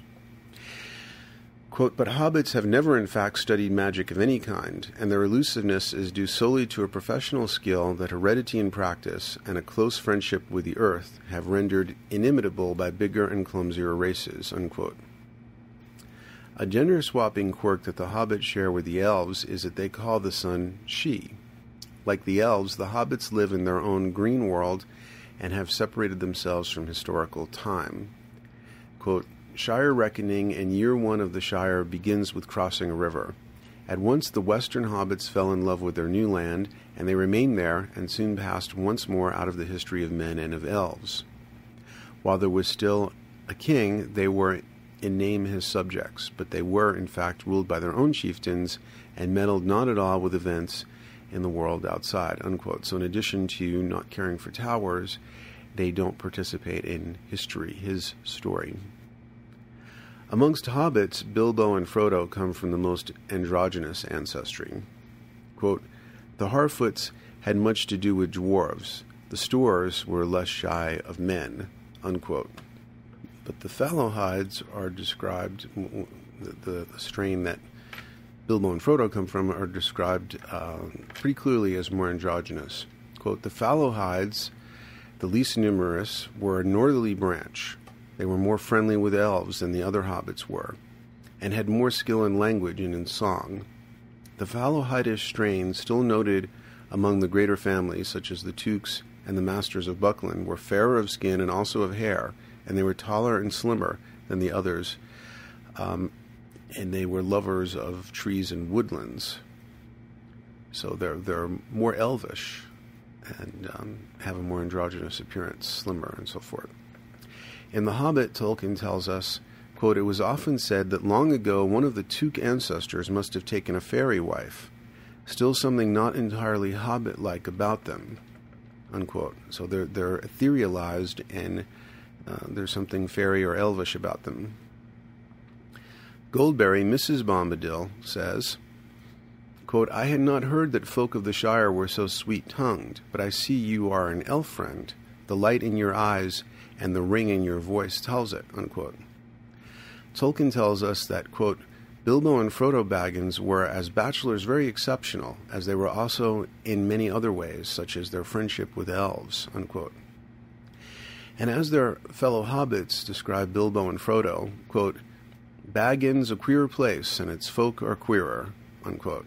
And I guess I'm sort of whimsically playing on the more modern colloquial of uh, queer and what it would mean that they are confirmed bachelors, but uh, um, I don't think that's what Tolkien consciously had in mind, and uh, I don't know if his uh, colloquial um, caught that implication or not. One of the most effective changes made by Peter Jackson in adapting the books for film was the casting of a young androgynous Elijah Wood as Frodo. In the books, Frodo is turning 33 when we first meet him. He doesn't leave on the quest for another 18 years after Bilbo's departure and is 51 when he begins the quest, which is well into middle age even by Hobbit standards. He's described as having a middle aged paunch, and Merry and Pippin joke about how the walking may help him to work that off. Our archetypal expectations are somewhat better fulfilled by a younger looking, more androgynous character in this role. In the film, Frodo resolves the conflict in the council by volunteering to take the ring and then adds humbly, But I do not know the way. This combination of decisiveness and humility has a Taoist androgyny, and he knows what he knows, what fate requires of his essence, and knows that he does not know as well. The casting of large eyed androgynous Elijah Wood makes Frodo seem by far the most elvish hobbit, which reinforces the which reinforces the rightness of his being chosen as ring bearer. The elves, of course, are the race whom we most expect to be androgynous.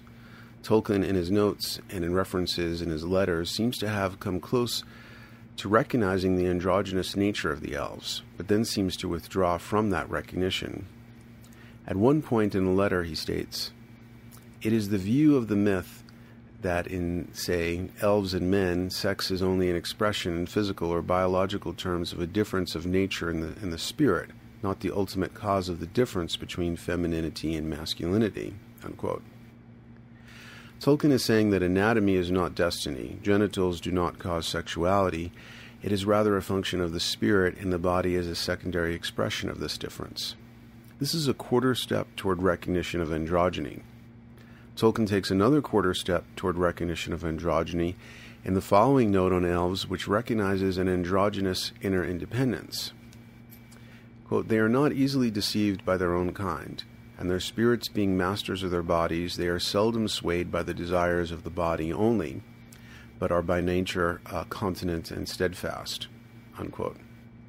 As if these partial recognitions made him uncomfortable, and Tolkien was extremely conservative, even a bit priggish in his personal life. Tolkien then takes a full step back from the brink of androgyny. Talking about the Eldar, he splits them definitively into the Neri, males, and Nissi, females, and states that it is an absolute distinction that transcends even the life of a particular body. Quote, there are, however, no matters which among the Eldar only a Nair can think or do, or others which only a Nis is concerned. Unquote. Uh, quote, according to the Eldar, the only character of any person that was not subject to change was the difference of sex. For this they held to belong not only to the body, but also to the mind. Equally, that is, to the person as a whole. Even if their body dies, they will come back as the same gender. Unquote. Since the 1970s, I've been studying and unfolding contemporary mythology and associated archetypal images which reflect an approaching event horizon in human evolution and see uh, crossing the event horizon, the singularity archetype in human metamorphosis, uh, my book. Uh, is the most thorough study of that. In the various permutations of this new mythology, the ones who make a break with the old human form are usually large eyed, androgynous looking adolescents. The Japanese anime classic Akira is an example. Akira is a large eyed, androgynous looking male youth whose body parts must be kept stored underground in a massive vault at absolute zero because if any of his cells reanimate, his mutant power is sufficient to overthrow the entire military industrial complex of Neo Tokyo, in other words, the patriarchal world order. Anime has settled on this form uh, large eyed, androgynous in general, and its characters look less and less like actual Japanese. And I understand that a lot of the Japanese are now having cosmetic surgery to look a little bit more Caucasian and anime like. Uh, the ubiquitous representations of the Greys, a stereotyped uh, extraterrestrial with large eyes and willowy androgynous body, is another presentation of this form. In the 60s, the countercultural celebrities who became visual icons were mostly all androgynous, like the skinny, large eyed London model Twiggy, who launched the, the anorexic uh, version of female beauty. The male icons were mostly androgynous rock stars like David Bowie, who I understand just turned 65 years old, hard to believe, and Mick Jagger, who's even older than that.